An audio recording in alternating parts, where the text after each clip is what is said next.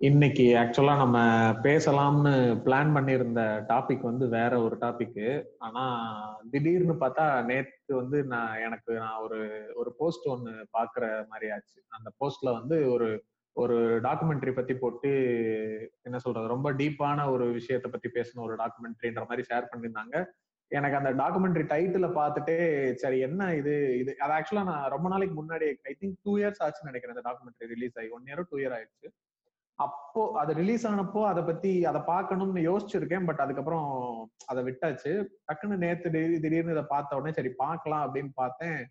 என்னை கண்ட்ரோலே பண்ண முடியல என்னால. அந்த டாக்குமெண்ட்ரியை பார்த்ததுல இருந்து இத இத பேசாம விடவே முடியாது அப்படிங்கிற மாதிரி ஒரு மனநிலை வந்ததுனால இன்னைக்கு வந்து அதை பத்தி பேசியே ஆகணும். இப்போ முதல்ல இதை பேசிட்டு அதுக்கப்புறம் மத்ததை பேசுவோம் அப்படின்ற ஒரு தாட்டுக்கு வந்துட்டோம். அந்த டாக்குமெண்ட்ரி எது அப்படின்னா வந்து கக்கூஸ் அப்படின்னு ஒரு டாக்குமெண்ட்ரி திவ்ய பாரதின்னு ஒருத்தவங்க வந்து டைரக்ட் பண்ணியிருக்காங்க. ஆக்சுவலா ஃபர்ஸ்ட் ஆஃப் ஆல் அவங்களுக்கு வந்து ஒரு பெரிய ரெஸ்பெக்ட் கொடுக்கணும் இந்த டாக்குமெண்ட்ரி பண்ணதுக்கு. இத பாக்குறதே ஒரு பெரிய என்ன சொல்றது அதுக்கு ஒரு பெரிய டாலரன்ஸ் வேணும். அதை அவங்க இவ்வளவு தூரம் டாக்குமெண்ட் பண்ணி எடுத்திருக்காங்கங்கிறது ரொம்ப ரொம்ப பெரிய விஷயம். ஸோ அதனால அவங்களுக்கு ஃபர்ஸ்ட் ஒரு ஸ்பெஷல் மென்ஷன் இல்ல அவங்க இந்த டாக்குமெண்ட்ரியோட டைரக்டுங்கிறத தாண்டி அவங்க வந்து நிறைய போராட்டங்கள்லாம் முன்னெடுத்து இதுல பாதிக்கப்பட்டவங்களுக்கான நீதியை வாங்கி கொடுக்கறதுல நிறைய விஷயங்கள் பண்ணிருக்காங்க சோ அதுக்காக முக்கியமா கண்டிப்பா பாராட்டணும் நம்ம ஆக்சுவலா இந்த டாபிக் நேத்து ஏன் திடீர்னு சம்மந்தமே இல்லாம வந்துச்சு அப்படின்னா ஐ திங்க் நவம்பர் இருபது தானே? இருபதுன்னு நினைக்கிறேன்.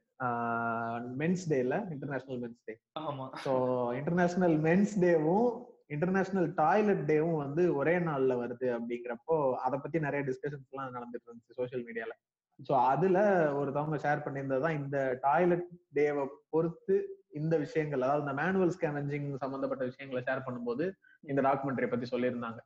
ஸோ நான் உங்களுக்கு இந்த டாக்குமெண்ட்ரி பாருங்கன்னு சொல்லி அனுப்பிச்சு நீங்க இதை பார்த்த உடனே உங்களோட ரியாக்ஷன் என்னவா இருக்கு இதை பார்த்த உடனே? ஆக்சுவலா என்னால ஒரு பத்து நிமிஷத்துக்கு மேல என்னால பார்க்கவே முடியல. நீங்க வேற சொல்லிட்டு தூங்கிட்டீங்க நைட்டுக்கு அடுத்த நாள் கண்டிப்பா பேசுறோம் அப்படின்னு சொல்லிட்டீங்க.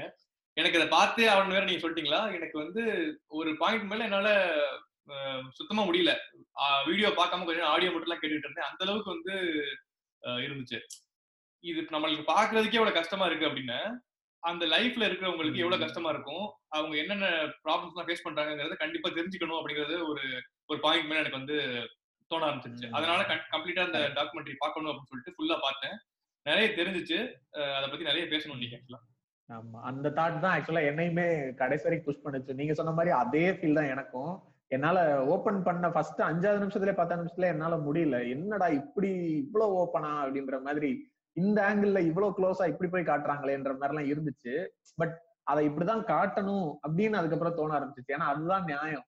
நம்ம வந்து ஒரு வீடியோல ஒரு டிஸ்டன்ஸ்ல உட்காந்து அதோட ஸ்மெல் எல்லாம் எதுவுமே இல்லாம பார்க்கும்போதே நம்மளுக்கு வந்து இவ்வளவு கஷ்டமா இருக்கு ஒரு பத்து நிமிஷம் பாக்குறதுக்கு இருபத்தி நாலு மணி நேரம் அதுதான் அவங்களுடைய முக்கியமான வாழ்வாதாரமா வச்சு அது கூடயே போராடிக்கிட்டு இருந்துகிட்டு சாப்பிட்டுக்கிட்டு எல்லாத்தையும் பண்ணிட்டு இருக்கவங்க. அவங்களோடது என்னவா இருக்கும்னு யோசிச்சு பார்க்க யோசிச்சு பார்க்க தான் அதை தள்ளி தள்ளி அந்த வீடியோவை ஃபுல்லாவே பார்க்க முடிஞ்சது. ஸோ அதான் இதுல முக்கியமா பேச வேண்டியதுன்னு ஃபர்ஸ்ட் எனக்கு தோணுது என்னன்னா இதை ஏன் நம்ம வந்து அதிகமா பேசுறதே இல்லை. நம்ம எந்த ஒரு ப்ராக்ரஸிவான ஏரியாவா இருக்கிற ஆட்கள்ல கூட இந்த டாபிக் பெருசா வெளியே வர்ற மாதிரி தெரியல. எந்த இடத்துலயுமே டச் ஆகாது. அதாவது பேசியிருக்காங்க. அங்கங்க ஒன்னு ரெண்டுன்ற மாதிரி தான் இருக்கே தவிர பொதுவா ஒரு மாதிரி காமனா யாரும் இதை பத்தி அதிகமா பேசாத மாதிரி இருக்கு. அதுக்கான காரணம் என்ன? எனக்கு தெரிஞ்சு அந்த டாக்குமெண்ட்ரிலேயே அவங்க சொல்லுவாங்க. ஒண்ணு இந்த வேஸ்ட் எல்லாம் கண்டிப்பா கிளீன் பண்ணப்பட்டு ஆகணும் அதனால இத பத்தி பேசினா அதுக்கான ரீப்ளேஸ்மெண்ட் கண்டிப்பா கொடுத்தாகணும். அதனால எஸ்கேப் ஆகிறதுக்கான ஒரு வழியா தான் வந்து இதை பத்தி பேசாம இருக்காங்க அப்படிங்கிற மாதிரி அவங்க சொல்லுவாங்க அதுல. அண்ட் இன்னொரு முக்கியமான கேள்வி இருக்கும். எல்லா ஊர்லயும் வந்து மெஷின்ஸ் வச்சு பண்றாங்கல்ல. நம்ம ஊர்ல மட்டும் ஏன் இப்படி பண்றாங்க? ஏன் வந்து மெஷின்ஸ் கண்டுபிடிக்கிறதுக்கு என்ன? அப்படிங்கிற மாதிரி சொல்லுவாங்க. ஆனா சில காலேஜஸ்ல சில ரிசர்ச் ரிசர்ச் பண்றவங்க எல்லாம் வந்து இதுக்கான மிஷின் கண்டுபிடிச்சு கொண்டு போய் கொடுத்தா அந்த குடிநீர் வாரியம் வந்து இதை ரிஜெக்ட் பண்ணிருச்சு அப்படிங்கிறாங்களாம். ஏன்னு கேட்டா இதுக்கு ஒரு ஒரு மோட்டார் போட வேண்டியிருக்குது. காசு கொடுத்து வாங்க வேண்டியிருக்குது. ஒரு மிஷினுக்கு. அந்த மிஷினுக்கு மோட்டர் போடுற செலவு வந்து ஒரு லட்சம் கிட்ட வருது. அந்த காசு வந்து அஃபோர்ட் பண்ண முடியாது ஒரு மிஷினுக்கு. அவ்வளவு காசு கொடுத்து எங்களால மிஷின் தயாரிக்க முடியாது அப்படின்னு சொல்றாங்களாமா? அதாவது இந்த மக்கள் வந்து இதுல கிளீன் பண்றப்ப இறந்து போறாங்க. இறந்து போற இறந்து போனா கூட அதை சரி பண்றதுக்கு இவங்க ஒரு ஒரு- ஒரு லட்சம் கொடுத்து ஒரு மிஷின் வாங்குற அளவுக்கு கூட நம்ம கவர்மெண்ட் கிட்ட காசு இல்லையா? அப்படிங்கிற கேள்வி வரும். மத்ததுக்கெல்லாம் காசு இருக்குது. ஸ்வச் பாரத் பண்றதுக்கு ரெண்டு லட்சம் கோடி வந்து இருக்குது. ஆனா வந்து இவங்க இறந்தாலும் பரவாயில்ல. அந்த காசு கொடுத்து நாங்க அந்த மிஷின் தயாரிக்க மாட்டோம் அப்படின்னு இவங்க சொல்றதுக்கு இன்னொரு காரணம் பின்னாடி இருக்குது. அந்த காரணத்தை பத்தி கொஞ்சம் டீட்டெயில் நம்ம பார்ப்போம் கொஞ்ச நேரம் கழிச்சு நம்ம நாட்டுலாம் முக்கியமா பார்த்தா ரிசர்ச் சயின்டிபிக் டெவலப்மெண்ட் எல்லாம் பார்த்தா எப்பவுமே வந்து அந்த விளிம்பு நிலை மக்களுக்கு உபயோகப்படுற மாதிரி இருக்கவே இருக்காது. எப்பவுமே அதனால யார் யூஸ் ஆகுறாங்களோ அதுக்கேத்த மாதிரி தான் ஃபண்ட்ஸ் இருக்கும். இப்ப நம்ம அந்த சுஜி- சுஜித்னு ஒரு பையன் அந்த போர்வெல்ல விழுந்து இறந்தப்பையும் இதே கேள்வி வந்துச்சு. கரெக்டா. இவ்வளவு ராக்கெட்டுக்கெல்லாம் ராக்கெட் எல்லாம் அனுப்புறீங்க மார்ஸுக்கு போறீங்க மூணுக்கு போறீங்க ஏன் வந்து இது பண்ண மாட்டேங்கிறீங்க அப்படின்னு இருக்குல்ல? இந்த மாதிரி ஒரு. இன்வெஸ்ட்மெண்ட்ஸ் வந்து கவர்மெண்ட் தான் பண்ணணும்.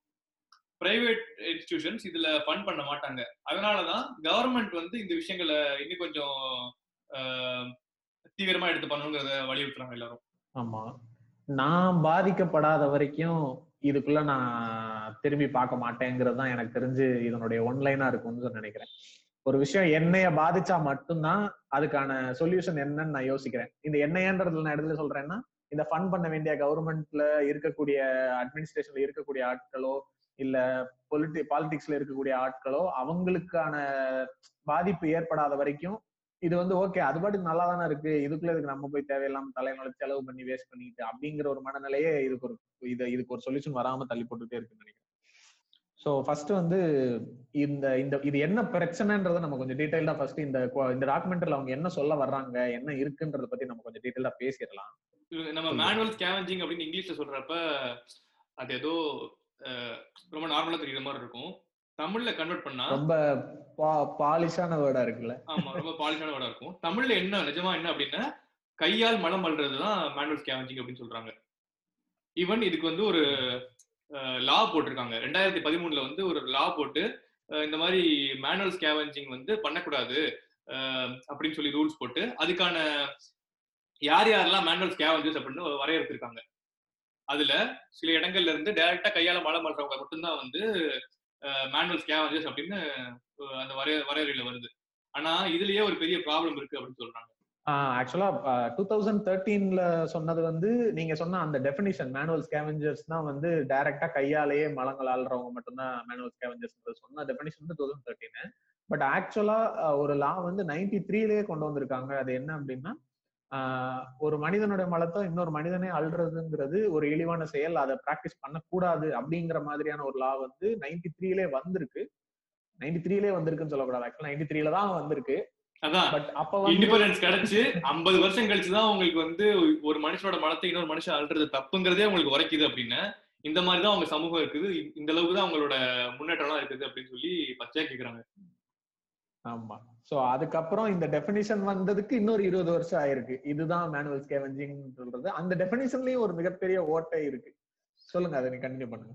அதான் இப்ப இவங்க மேனுவல் ஸ்கேவெஞ்சர்ஸ் லிஸ்ட் பண்றதுல கையால் மலம் பண்றவங்க மட்டும்தான் சொல்றாங்க. அதாவது இப்ப நம்ம ஊர்ல ஓப்பன் டெஃபிகேஷன் சொல்லுவாங்கல்ல திறந்த வெளியில வந்து மலம் கழித்தல் அப்படின்னு சொல்லுவாங்க. அந்த மாதிரி இருக்க இடத்துல இப்ப நான் வந்து ஒரு சாக்கடையை க்ளீன் பண்றதுனாலும் நான் வந்து வேற ஒரு இடத்த க்ளீன் பண்றனாலும் ரோட்டை க்ளீன் பண்றனாலும் அங்கேயுமே மலம் மலம் இருக்கும். அந்த மலத்தையும் அவங்க க்ளீன் பண்ணி தான் ஆகணும். புரியுதா? டைரக்டா வந்து நான் வந்து இப்ப செப்டிக் டேங்க்ல இறங்கல அப்படின்னாலுமே இந்த மாதிரி வேலையில இருந்தாலும் நான் வந்து அந்த ஆஹ் மலத்தோட நான் வந்து டைரக்டா கை கை வச்சு கான்டாக்ட் பண்ற மாதிரி தான் இருக்கும். ஸோ இந்த மாதிரி பண்றவங்க எல்லாம் வந்து இந்த லா வந்து லிஸ்ட் பண்ணாது. அவங்களுக்குலாம் இது இதுக்கான இந்த லா படி இருக்க மறுவாழ்வு அந்த மாதிரி விஷயங்கள் பத்திலாம் கண் கண்டுக்கிறதே கிடையாது அவங்களுக்கு. இன்னொன்னு வந்து அரசாங்கத்தால பரிந்துரைக்கப்பட்ட உபகரணங்களை பயன்படுத்தி இந்த ஸ்கேவெஞ்சிங் பண்றவங்க மேனுவல் ஸ்கேவெஞ்சர்ஸாக கருதப்பட மாட்டாங்க அப்படிங்கறதையும் ரொம்ப தெளிவா மென்ஷன் பண்ணிருக்காங்க அந்த கிளாஸஸ்லயே ஆமா. இந்த உபகரணங்கள்னு சொல்றப்ப அதுல எவ்வளவு பிரச்சனை இருக்குங்கிறதையும் அடுத்து நம்ம பேசணும். இந்த லா படி நாற்பத்தி நாலு டைப் ஆஃப் பாதுகாப்பு உபகரணங்கள் கண்டிப்பா தரணும் அப்படின்னு சொல்றாங்க. ஆனா இவங்க என்ன பண்றாங்க அப்படின்னா இந்த இதுக்கெல்லாம் வந்து கான்ட்ராக்டர்ஸ் இல்லைன்னா வந்து இதுக்கு ஒரு சூப்பர்வைசர்ஸ் மாதிரி இருக்காங்க. அவங்க என்ன பண்றாங்கன்னா இந்த மாதிரி இதுக்கு ஒதுக்கப்பட்ட காசுல அந்த காசை ஃபுல்லா அவங்க யூஸ் பண்ணிக்கிட்டு எதுவுமே தர மாட்டேங்கிறாங்க உங்களுக்கு. இதுல டைரக்டா இறங்கி ஒர்க் பண்றவங்களுக்கு. இது ஒரு புறம் இருக்கு. இன்னொரு புறம் எப்படி எப்படி இருக்குன்னு பார்த்தா இந்த சேஃப்டி டூல்ஸோட குவாலிட்டி ரொம்ப மோசமா இருக்குது.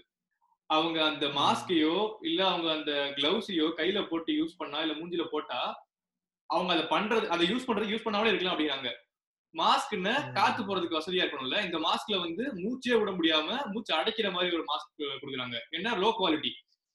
இப்ப கவர்மெண்டே இந்த மாதிரி பொருள்கள்லாம் இவங்களுக்கான தயாரிச்சு கொடுத்தா அது வேற மாதிரி இருக்கும். இப்ப கான்ட்ராக்டர்ட்ட கொடுத்து ஆயிரம் ரூபாய் கொடுத்து நீங்க தயாரிக்க சொல்றேன் அப்படின்னு சொன்னா ஐம்பது ரூபாய்க்கு அவன் ஒரு சும்மா துணியில கொடுத்துட்டு மீதி காசை எடுக்க தான் செய்வான். அதுக்கான ஒரு ரெகுலேஷன்ஸ் பண்ணாம ஒரு பேருக்கு லா போட்டா அது எந்த அளவுக்கு எஃபெக்டிவா இருக்கும்? இன்னொன்னு நிறைய இடத்துல இது கொடுக்கறதே கிடையாது. கொடுத்த மாதிரி சும்மா சில இடத்துல போட்டோ மட்டும் எடுத்து வச்சுக்கிட்டு பாருங்க நாங்க வந்து சேஃப்டி டூல்ஸ் எல்லாம் கொடுத்து தான் வந்து யூஸ் பண்றோம்.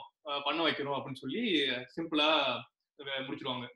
இதுல வந்து நம்ம ஃபர்ஸ்ட் எனக்கு தெரிஞ்சு முதல்ல இந்த நம்ம யார பத்தி பேசிக்கிட்டு இருக்கோம் அப்படிங்கிறது கூட நம்மள இந்த பாட்காஸ்ட கேட்டுக்கிட்டு இருக்கிற நிறைய பேருக்கு தெரியாது. இப்போ நான் எனக்கே நேத்து இந்த டாக்குமெண்ட்ரியை பாக்குற வரைக்கும் யார் இவங்கன்னு நம்ம யோசிச்சே பார்க்காத சில ஆட்களை பத்தி தான் இந்த டாக்குமெண்ட்ரி ஃபுல்லா இருந்திருக்கு. எப்படி சொல்றேன்னா இப்போ சென்னை மாதிரி ஒரு டவுன்ல வந்து நம்ம சும்மா பார்த்துருப்போம் நீங்க காலையில ஆஃபீஸ்க்குலாம் போறீங்க சீக்கிரமா போறீங்கன்னு பாத்தீங்கன்னா உங்களுக்கு இந்த இந்த ஒரு சின்ன கிளவுஸ் கேப் எல்லாம் போட்டுட்டு லேடிஸ் நிறைய பேர் வந்து தெரு ரோட பெருக்கிட்டு இருப்பாங்க. குப்பையெல்லாம் அள்ளி போட்டுட்டு இருப்பாங்க. இப்போ சிலர் சில ஊர்கள்ல பார்த்தோம்னா வீடு வீடா வந்து குப்பையை வாங்கிட்டு கொண்டு போய் ஒரு இடத்துல மொத்தமா கொட்டுவாங்க. இவங்கள பத்தி நம்ம வந்து பெருசா யோசிச்சிருக்கவே மாட்டோம். இவங்களுடைய சிஸ்டம் எப்படி ஒர்க் ஆகுது எப்படி ஒர்க் ஆகணும் அப்படின்னா ஆக்சுவலா பார்த்தா துப்புரவு பணியாளர்கள் அப்படிங்கிறவங்க அரசாங்கத்தால அந்தந்த லோக்கல் பாடிஸ் மூலமா நேரடியா நியமனம் பண்ணப்பட்டு இப்போ ஒரு கிராமத்துக்கு இல்ல ஒரு தெருவுக்கு இவங்கவங்க இதை இதை கிளீன் பண்ணணும் இவங்கவங்க இதை கிளீன் பண்ணணும் அப்படிங்கிற மாதிரியான சில ரூல் எல்லாம் இருக்கு. ஒரு துப்புரவு பணியாளர் வந்து நூறு மீட்டர் தூரத்துக்கு உள்ள இருக்கிற அளவை மட்டும்தான் கிளீன் பண்ணணும் அப்படிங்கிற மாதிரி சில டெஃபினேஷன்ஸ் எல்லாம் வச்சிருக்காங்க. ஸோ இது வந்து எப்படி நடக்கணும் அப்படின்னா இந்த மாதிரி அரசாங்கம் வந்து இந்த இப்போ பஞ்சாயத்து ஆபீஸ் முனிசிபாலிட்டி கார்பரேஷன் இவங்க மூலமா அந்தந்த ஊருக்கு தேவையான நம்பர் ஆஃப் துப்புரவு பணியாளர்களை நியமிச்சு அவங்கவுங்க இந்த தெருவை கிளீன் பண்றது ஊருக்குள்ள இந்த வீடுகள்ல இருக்க குப்பைகளை கலெக்ட் பண்ணி அது ஊருக்கு வெளியே காமனா ஒரு இடத்துல குப்பையை கலெக்ட் பண்ணி அதை அந்த கொண்டு போய் சேர்க்க வேண்டிய இடம் குப்பை கிடங்குகளுக்கு கொண்டு போய் சேர்ற இந்த ப்ராசஸ்ல இன்வால்வ் ஆகுறவங்க எல்லாருமே தான் துப்புரவு பணியாளர்கள். இந்த துப்புரவு பணியாளர்கள் வந்து மேனுவல் ஸ்கேவஞ்சிங்னு சொல்லப்படக்கூடிய நேரடியா இப்போ ஒரு டாய்லெட் பப்ளிக் டாய்லெட் இருக்கு இல்ல ஒரு செப்டிக் டேங்க் இருக்கு அப்படின்னா அங்க இருக்கிற மலங்களை வந்து நேரடியா இவங்க கையால மீன்ஸ் வெறும் கையில அப்படியே கையில அல்றதுன்றது கிடையாது. உங்க கையில ஒரு கிளவுஸை மாட்டிக்கிட்டு கையில ஒரு குச்சியை வச்சுக்கிட்டு ஒரு பிளேட்டை வச்சுக்கிட்டோ ஒரு டைல்ஸை வச்சுக்கிட்டோ அல்ற எல்லாமே அது கையால் அல்றதான் நம்ம அள்ளுவோமா? உங்க கையில ஒரு பெரிய நீளமான ஒரு குச்சியை கொடுத்து கூட இதை நீங்க அள்ளுங்கன்னு சொன்னா நம்ம அள்ளிடுவோமா? அதை நம்மளால திரும்பி பாக்குறது கூட நம்மளுக்கு வந்து அவ்வளவு கஷ்டமா இருக்கும். பட் அவங்க வந்து அதை ரொம்ப க்ளோஸ் ஸ்பேசஸ்ல வந்து அதை அள்ளி போட்டு எல்லா வேலையும் செய்யறாங்க அதையெல்லாம் இவங்க செய்ய தேவை இல்லைன்றதுதான் அரசாங்கத்துல இந்த ரெண்டாயிரத்தி தொண்ணூத்தி மூணுல கொண்டு வந்த லாபடியான விஷயம். ம மனுஷ மலத்தை வந்து மனுஷன் அள்ளக்கூடாதுன்னு. ஆனா அப்படி சொன்ன லா வந்து அப்படி அல்லாம வேற எப்படி அல்றதுன்றதுக்கான எந்த ஒரு வழிமுறைகளையும் வகுக்கவும் இல்லை. அதுக்கான தேவையான ஃபண்டிங்கோ பண்ண வேண்டிய முன்னெச்சரிக்கை நடவடிக்கையோ எதுவுமே பண்ணல. ரெண்டாயிரத்தி பதிமூணுக்கு வந்த லால வந்து அவங்க சொல்றது என்ன அப்படின்னா அந்த மறுவாழ்வுன்னு சொல்லப்படுற விஷயம் என்ன அப்படின்னா இந்த மேனுவல் ஸ்கேவஞ்சிங் மூலமா இறந்து போற ஒருத்தர் இருக்காருன்னா அவருக்கு வந்து பத்து லட்சம் ரூபாய் அவங்க குடும்பத்துக்கு வந்து நிவாரண நிதியா வழங்கப்படும் அப்படின்னு சொல்லியிருக்காங்களே தவிர அது சொல்லியிருக்காங்க. அண்ட் இப்போ நவீன் சொன்ன மாதிரி அந்த நாற்பத்தி நாலு வகையான பாதுகாப்பு உபகரணங்களும் கொடுக்கப்படணும்ன்றது சொல்லியிருக்காங்க. இதை ஆனா ரியாலிட்டியில பார்த்தா இதை வந்து எப்படி நடந்துட்டு இருக்குன்னா அந்தந்த கார்பரேஷன்ல இருக்கிறவங்க என்ன பண்றாங்க ஒரு பிரைவேட் கன்சர்னை கூப்பிட்டு இதை வந்து டெண்டர் மாதிரி விட்டுடுறாங்க. எங்களால இவ்வளவு ஃபண்டிங் தர முடியும். சோ அதுக்கு இந்த ஊரை ஃபுல்லா கிளீன் பண்ணி வச்சுக்கிறணும். நீங்க எத்தனை பேர் உங்களால பண்ண முடியுமோ பண்ணிக்கோங்க. எங்களோட ஃபண்ட் இதுதான் அப்படிங்கிற மாதிரி டெண்டர் மாதிரி விடுறாங்க. அதுல சில பிரைவேட் ஃபார்ம்ஸ் வந்து இந்த கான்ட்ராக்ட் மாதிரி பேசிஸ்ல அவங்க வந்து இந்த கான்ட்ராக்ட் எடுத்துக்கிறாங்க. இந்த ஊருடைய இந்த துப்புரவு பணி ஃபுல்லா நாங்க எடுத்துக்கிறோம். இப்ப நம்ம இந்த கார்பரேட்ஸ் எல்லாம் பண்ணுவாங்கல்ல ஹவுஸ் கீப்பிங்னு தனியா ஒரு தேர்ட் பார்ட்டி வச்சு பண்ணுவாங்க. சோ அந்த மாதிரி கவர்மெண்ட் பண்ணுது. சோ அந்த third party corporate sorry third party contractors என்ன பண்றாங்கன்னா ரொம்ப கம்மியான சம்பளங்களுக்கு ஆட்களை வச்சுக்கிட்டு அதுல அவங்களுக்கு கவர்மெண்ட்ல இருந்து வரக்கூடிய ப்ராப்பர் ஃபண்டிங்கை யூஸ் பண்ணி கொடுக்க வேண்டிய உபகரண உபகரணங்கள் கொடுக்கறது இல்ல கொடுக்க வேண்டிய சம்பளத்தை ப்ராப்பரா கொடுக்கறது இல்ல இப்போ ஒரு நாளைக்கு இருநூத்தி இருபத்தாறு ரூபாய் சம்பளம் அப்படின்னா அவங்களுக்கு போய் சேர்றது வெறும் நூத்தம்பது ரூபாயில இருந்து நூறு ரூபாய் வரைக்கும் சம்பளமா போகுது. அதுவும் கரெக்டா மாசம் மாசம் போறது கிடையாது. அவங்க வந்து வேலை பார்க்கறதுக்கான எந்த ஒரு ப்ராப்பர் ரெக்கார்டும் கிடையாது. லைக் இவங்க எல்லாரும் தான் இந்த கான்ட்ராக்டர்ஸ்க்கு கீழே வேலை செய்யற எம்ப்ளாயர்ஸ் அப்படிங்கிறதுக்கான ஒரு சைன்டு கான்ட்ராக்ட் கிடையாது. அவங்களுக்கான எம்ப்ளாயர்ஸ் லிஸ்ட் கிடையாது. அவங்க எவ்வளவு நாள் வேலை செஞ்சிருக்காங்க என்னன்னைக்கு வேலைக்கு வந்திருக்காங்க வரல இது எதுவுமே கிடையாது. இப்ப இந்த டாக்குமெண்ட்ரியோட முக்கியமான ஸ்ட்ரென்த் என்ன அப்படின்னா இவங்க டைரக்டா போய் ஒவ்வொரு ஊர்லயும் தமிழ்நாடு ஃபுல்லா இருக்கக்கூடிய துப்புரவு பணியாளர்களை நேரடியா சந்திச்சு அவங்க என்ன மாதிரியான டெய்லி ரொட்டீனை ஃபேஸ் பண்றாங்கன்றது நேரடியா அவங்கள்ட்டயே கேட்டு சொல்லி கேட்டிருக்காங்க. சோ அதுல அவங்க சொல்றதெல்லாம் பார்த்தா நாங்க என்னன்னைக்கு வேலைக்கு போறோம் போகலன்றத கூட அவங்க வந்து எப்படி நோட் பண்ணுவாங்கன்னா ஒரு வெள்ளை பேப்பர்ல இன்னைக்கு இவன் வந்தான்னு சொல்லி ஒரு டிக்கு மட்டும் போட்டுக்குருவாங்க அது ஏன் அப்படி போடுறாங்கன்னா ஒருவேளை அந்த வேலை செய்யும் போது அன்னைக்கு நாங்க வந்து ஏதோ ஒரு விபத்துனால இறந்து போயிட்டோம் அப்படின்னா அந்த டிக்கையே கிராஸ் பண்ணி விட்டுட்டு இவன் அன்னைக்கு ஆப்சென்ட்னு மார்க் பண்ணிட்டு இவன் அன்னைக்கு வரவே இல்லை இவன் வேலைக்கே வரல வேற எதுலயும் செத்து போயிட்டான் அப்படிங்கிற மாதிரி கணக்கு காட்டுறதுக்காக அந்த கான்ட்ராக்டர்ஸ் அப்படி பண்றாங்க. இவங்களால போய் ஒரு ரெஜிஸ்டர்ல கையெழுத்து போடுறது கூட இடம் கிடையாது. ஏன்னா கையெழுத்து போட்டுட்டா நான் வந்தேன்றதுக்கான அத்தாட்சி ஆயிரும்னு சொல்லி அதை மெயின்டைனே பண்றது கிடையாது. இதை ஏன் மெயின்டைன் பண்ண மாட்டாங்க இது ப்ராப்பரா மெயின்டைன் ஆகுதா? இல்லையா? அந்த துப்புரவு பணியாளருக்கு போய் சேர வேண்டிய உபகரணங்களோ இல்ல சம்பளமோ சரியான வகையில போய் சேருதா? இது எதையுமே கவர்மெண்ட் அத்தாரிட்டிஸ் வந்து ப்ராப்பரா மானிட்டர் பண்றதே இல்ல. அதை ஒரு கேரா எடுத்துக்கிறதே இல்ல. அண்ட் அந்த கொடுக்குற சம்பளத்துலயும் இவங்க வந்து ஏதோ பிஎஃப் எல்லாம் பிடிக்கிறாங்களாம். ஒரு மாசத்துக்கு வந்து எட்நூத்தி எழுபது ரூபாய் எவ்வளவு வந்து பிஎஃப் நாங்க பிடிக்கிறோம்னு சொல்லி பிடிக்கிறாங்களாம் ஆனா அந்த பிஎஃப் பிடிச்ச போனா எங்க போச்சு? யார்கிட்ட கொடுத்தாங்கன்றதுக்கான கணக்கு கிடையாது. இன்னும் நிறைய இருக்கு நான் சொல்றேன். ப்ரொஃபஷனல் டாக்ஸ் பிடிக்கிறாங்களாமா? இவங்களுக்கு இவங்க கொடுக்குற மூவாயிரம் ரூபாய் சம்பளம் நாலாயிரம் ரூபாய் சம்பளத்துல ப்ரொஃபஷனல் டாக்ஸ் முன்னூத்தம்பது ரூபா பிடிக்கிறாங்களாமா? அப்புறம் ஏதோ பங்குன்னு ஏதோ நூத்தி ஐம்பது ரூபாய்க்கு வாங்குறாங்களாமா? அப்புறம் வந்து எக்ஸ்ட்ரா பிடித்தம்னு சொல்லிட்டு 250 ரூபா வாங்குறாங்களாமா? இதுல எதுக்குமே ரிசிப்ட் கிடையாது. ஓகேவா ரிசிப்ட்னு கொடுத்தா தானே நீங்க வந்து நான் இங்க ஒர்க் பண்றேன் அப்படிங்கிற மாதிரி தெரியும். நீங்க ஒர்க் பண்றதுக்கு ரெக்கார்டு கிடையாது ரிசிப்ட் கிடையாது எதுவுமே கிடையாது. செத்து அப்ப நான் செத்து நான் செத்து போயிட்டேன் அப்படின்னா நான் வந்து இங்க ஒர்க் பண்ணேன் நான் இதுல ஒர்க் பண்ணேங்கிறது எனக்கு யாருக்குமே தெரியாது. அதுதான் பண்றாங்க. நான் இன்னும் கொஞ்சம் டீடைலா சொல்றேன். நீங்க. சொன்னீங்கல்ல அந்த பிரைவேடைஸ் பண்றாங்க அப்படின்னு. Government rules. படி இருபதாயிரம் ரூபாய் சம்பளம் தரணும் நிரந்தர ஊழியருக்கு. இதனால என்ன பண்றாங்க அப்படின்னா நிரந்தர ஊழியர்கள் எல்லாம் கம்மி பண்ணிட்டு டெம்பரரியா போட்டுறாங்க. அதுக்கு தான் அந்த கான்ட்ராக்ட் யூஸ் பண்றாங்க. இவங்க என்ன பண்றாங்க? இருபதாயிரம் கொடுத்து ஒரு ஆள் எடுக்கிறதுக்கு பதிலா ஐயாயிரம் ஐயாயிரம் ரூபாய்க்கு நாலு பேர் எடுத்துடுறாங்க அதே இதுக்கு. இதனால சம்பளம் ரொம்ப ரொம்ப கம்மியா கிடைக்குது. நீங்க இன்னொன்னு சொன்னீங்க ஒரு துப்புரவு தொழிலாளி இறந்து போனா பத்து லட்சம் தரணும் அப்படின்னு சொன்னீங்க. அப்படி வந்து ஒரு மினிஸ்டர் சொல்றாரு. இறந்து போறதுக்கான நிறைய வாய்ப்பு இருக்குன்னு தெரிஞ்சியே அவங்கள வந்து இந்த வேலையில ஈடுபடுத்துறதே ரொம்ப கொடூரமான விஷயம்.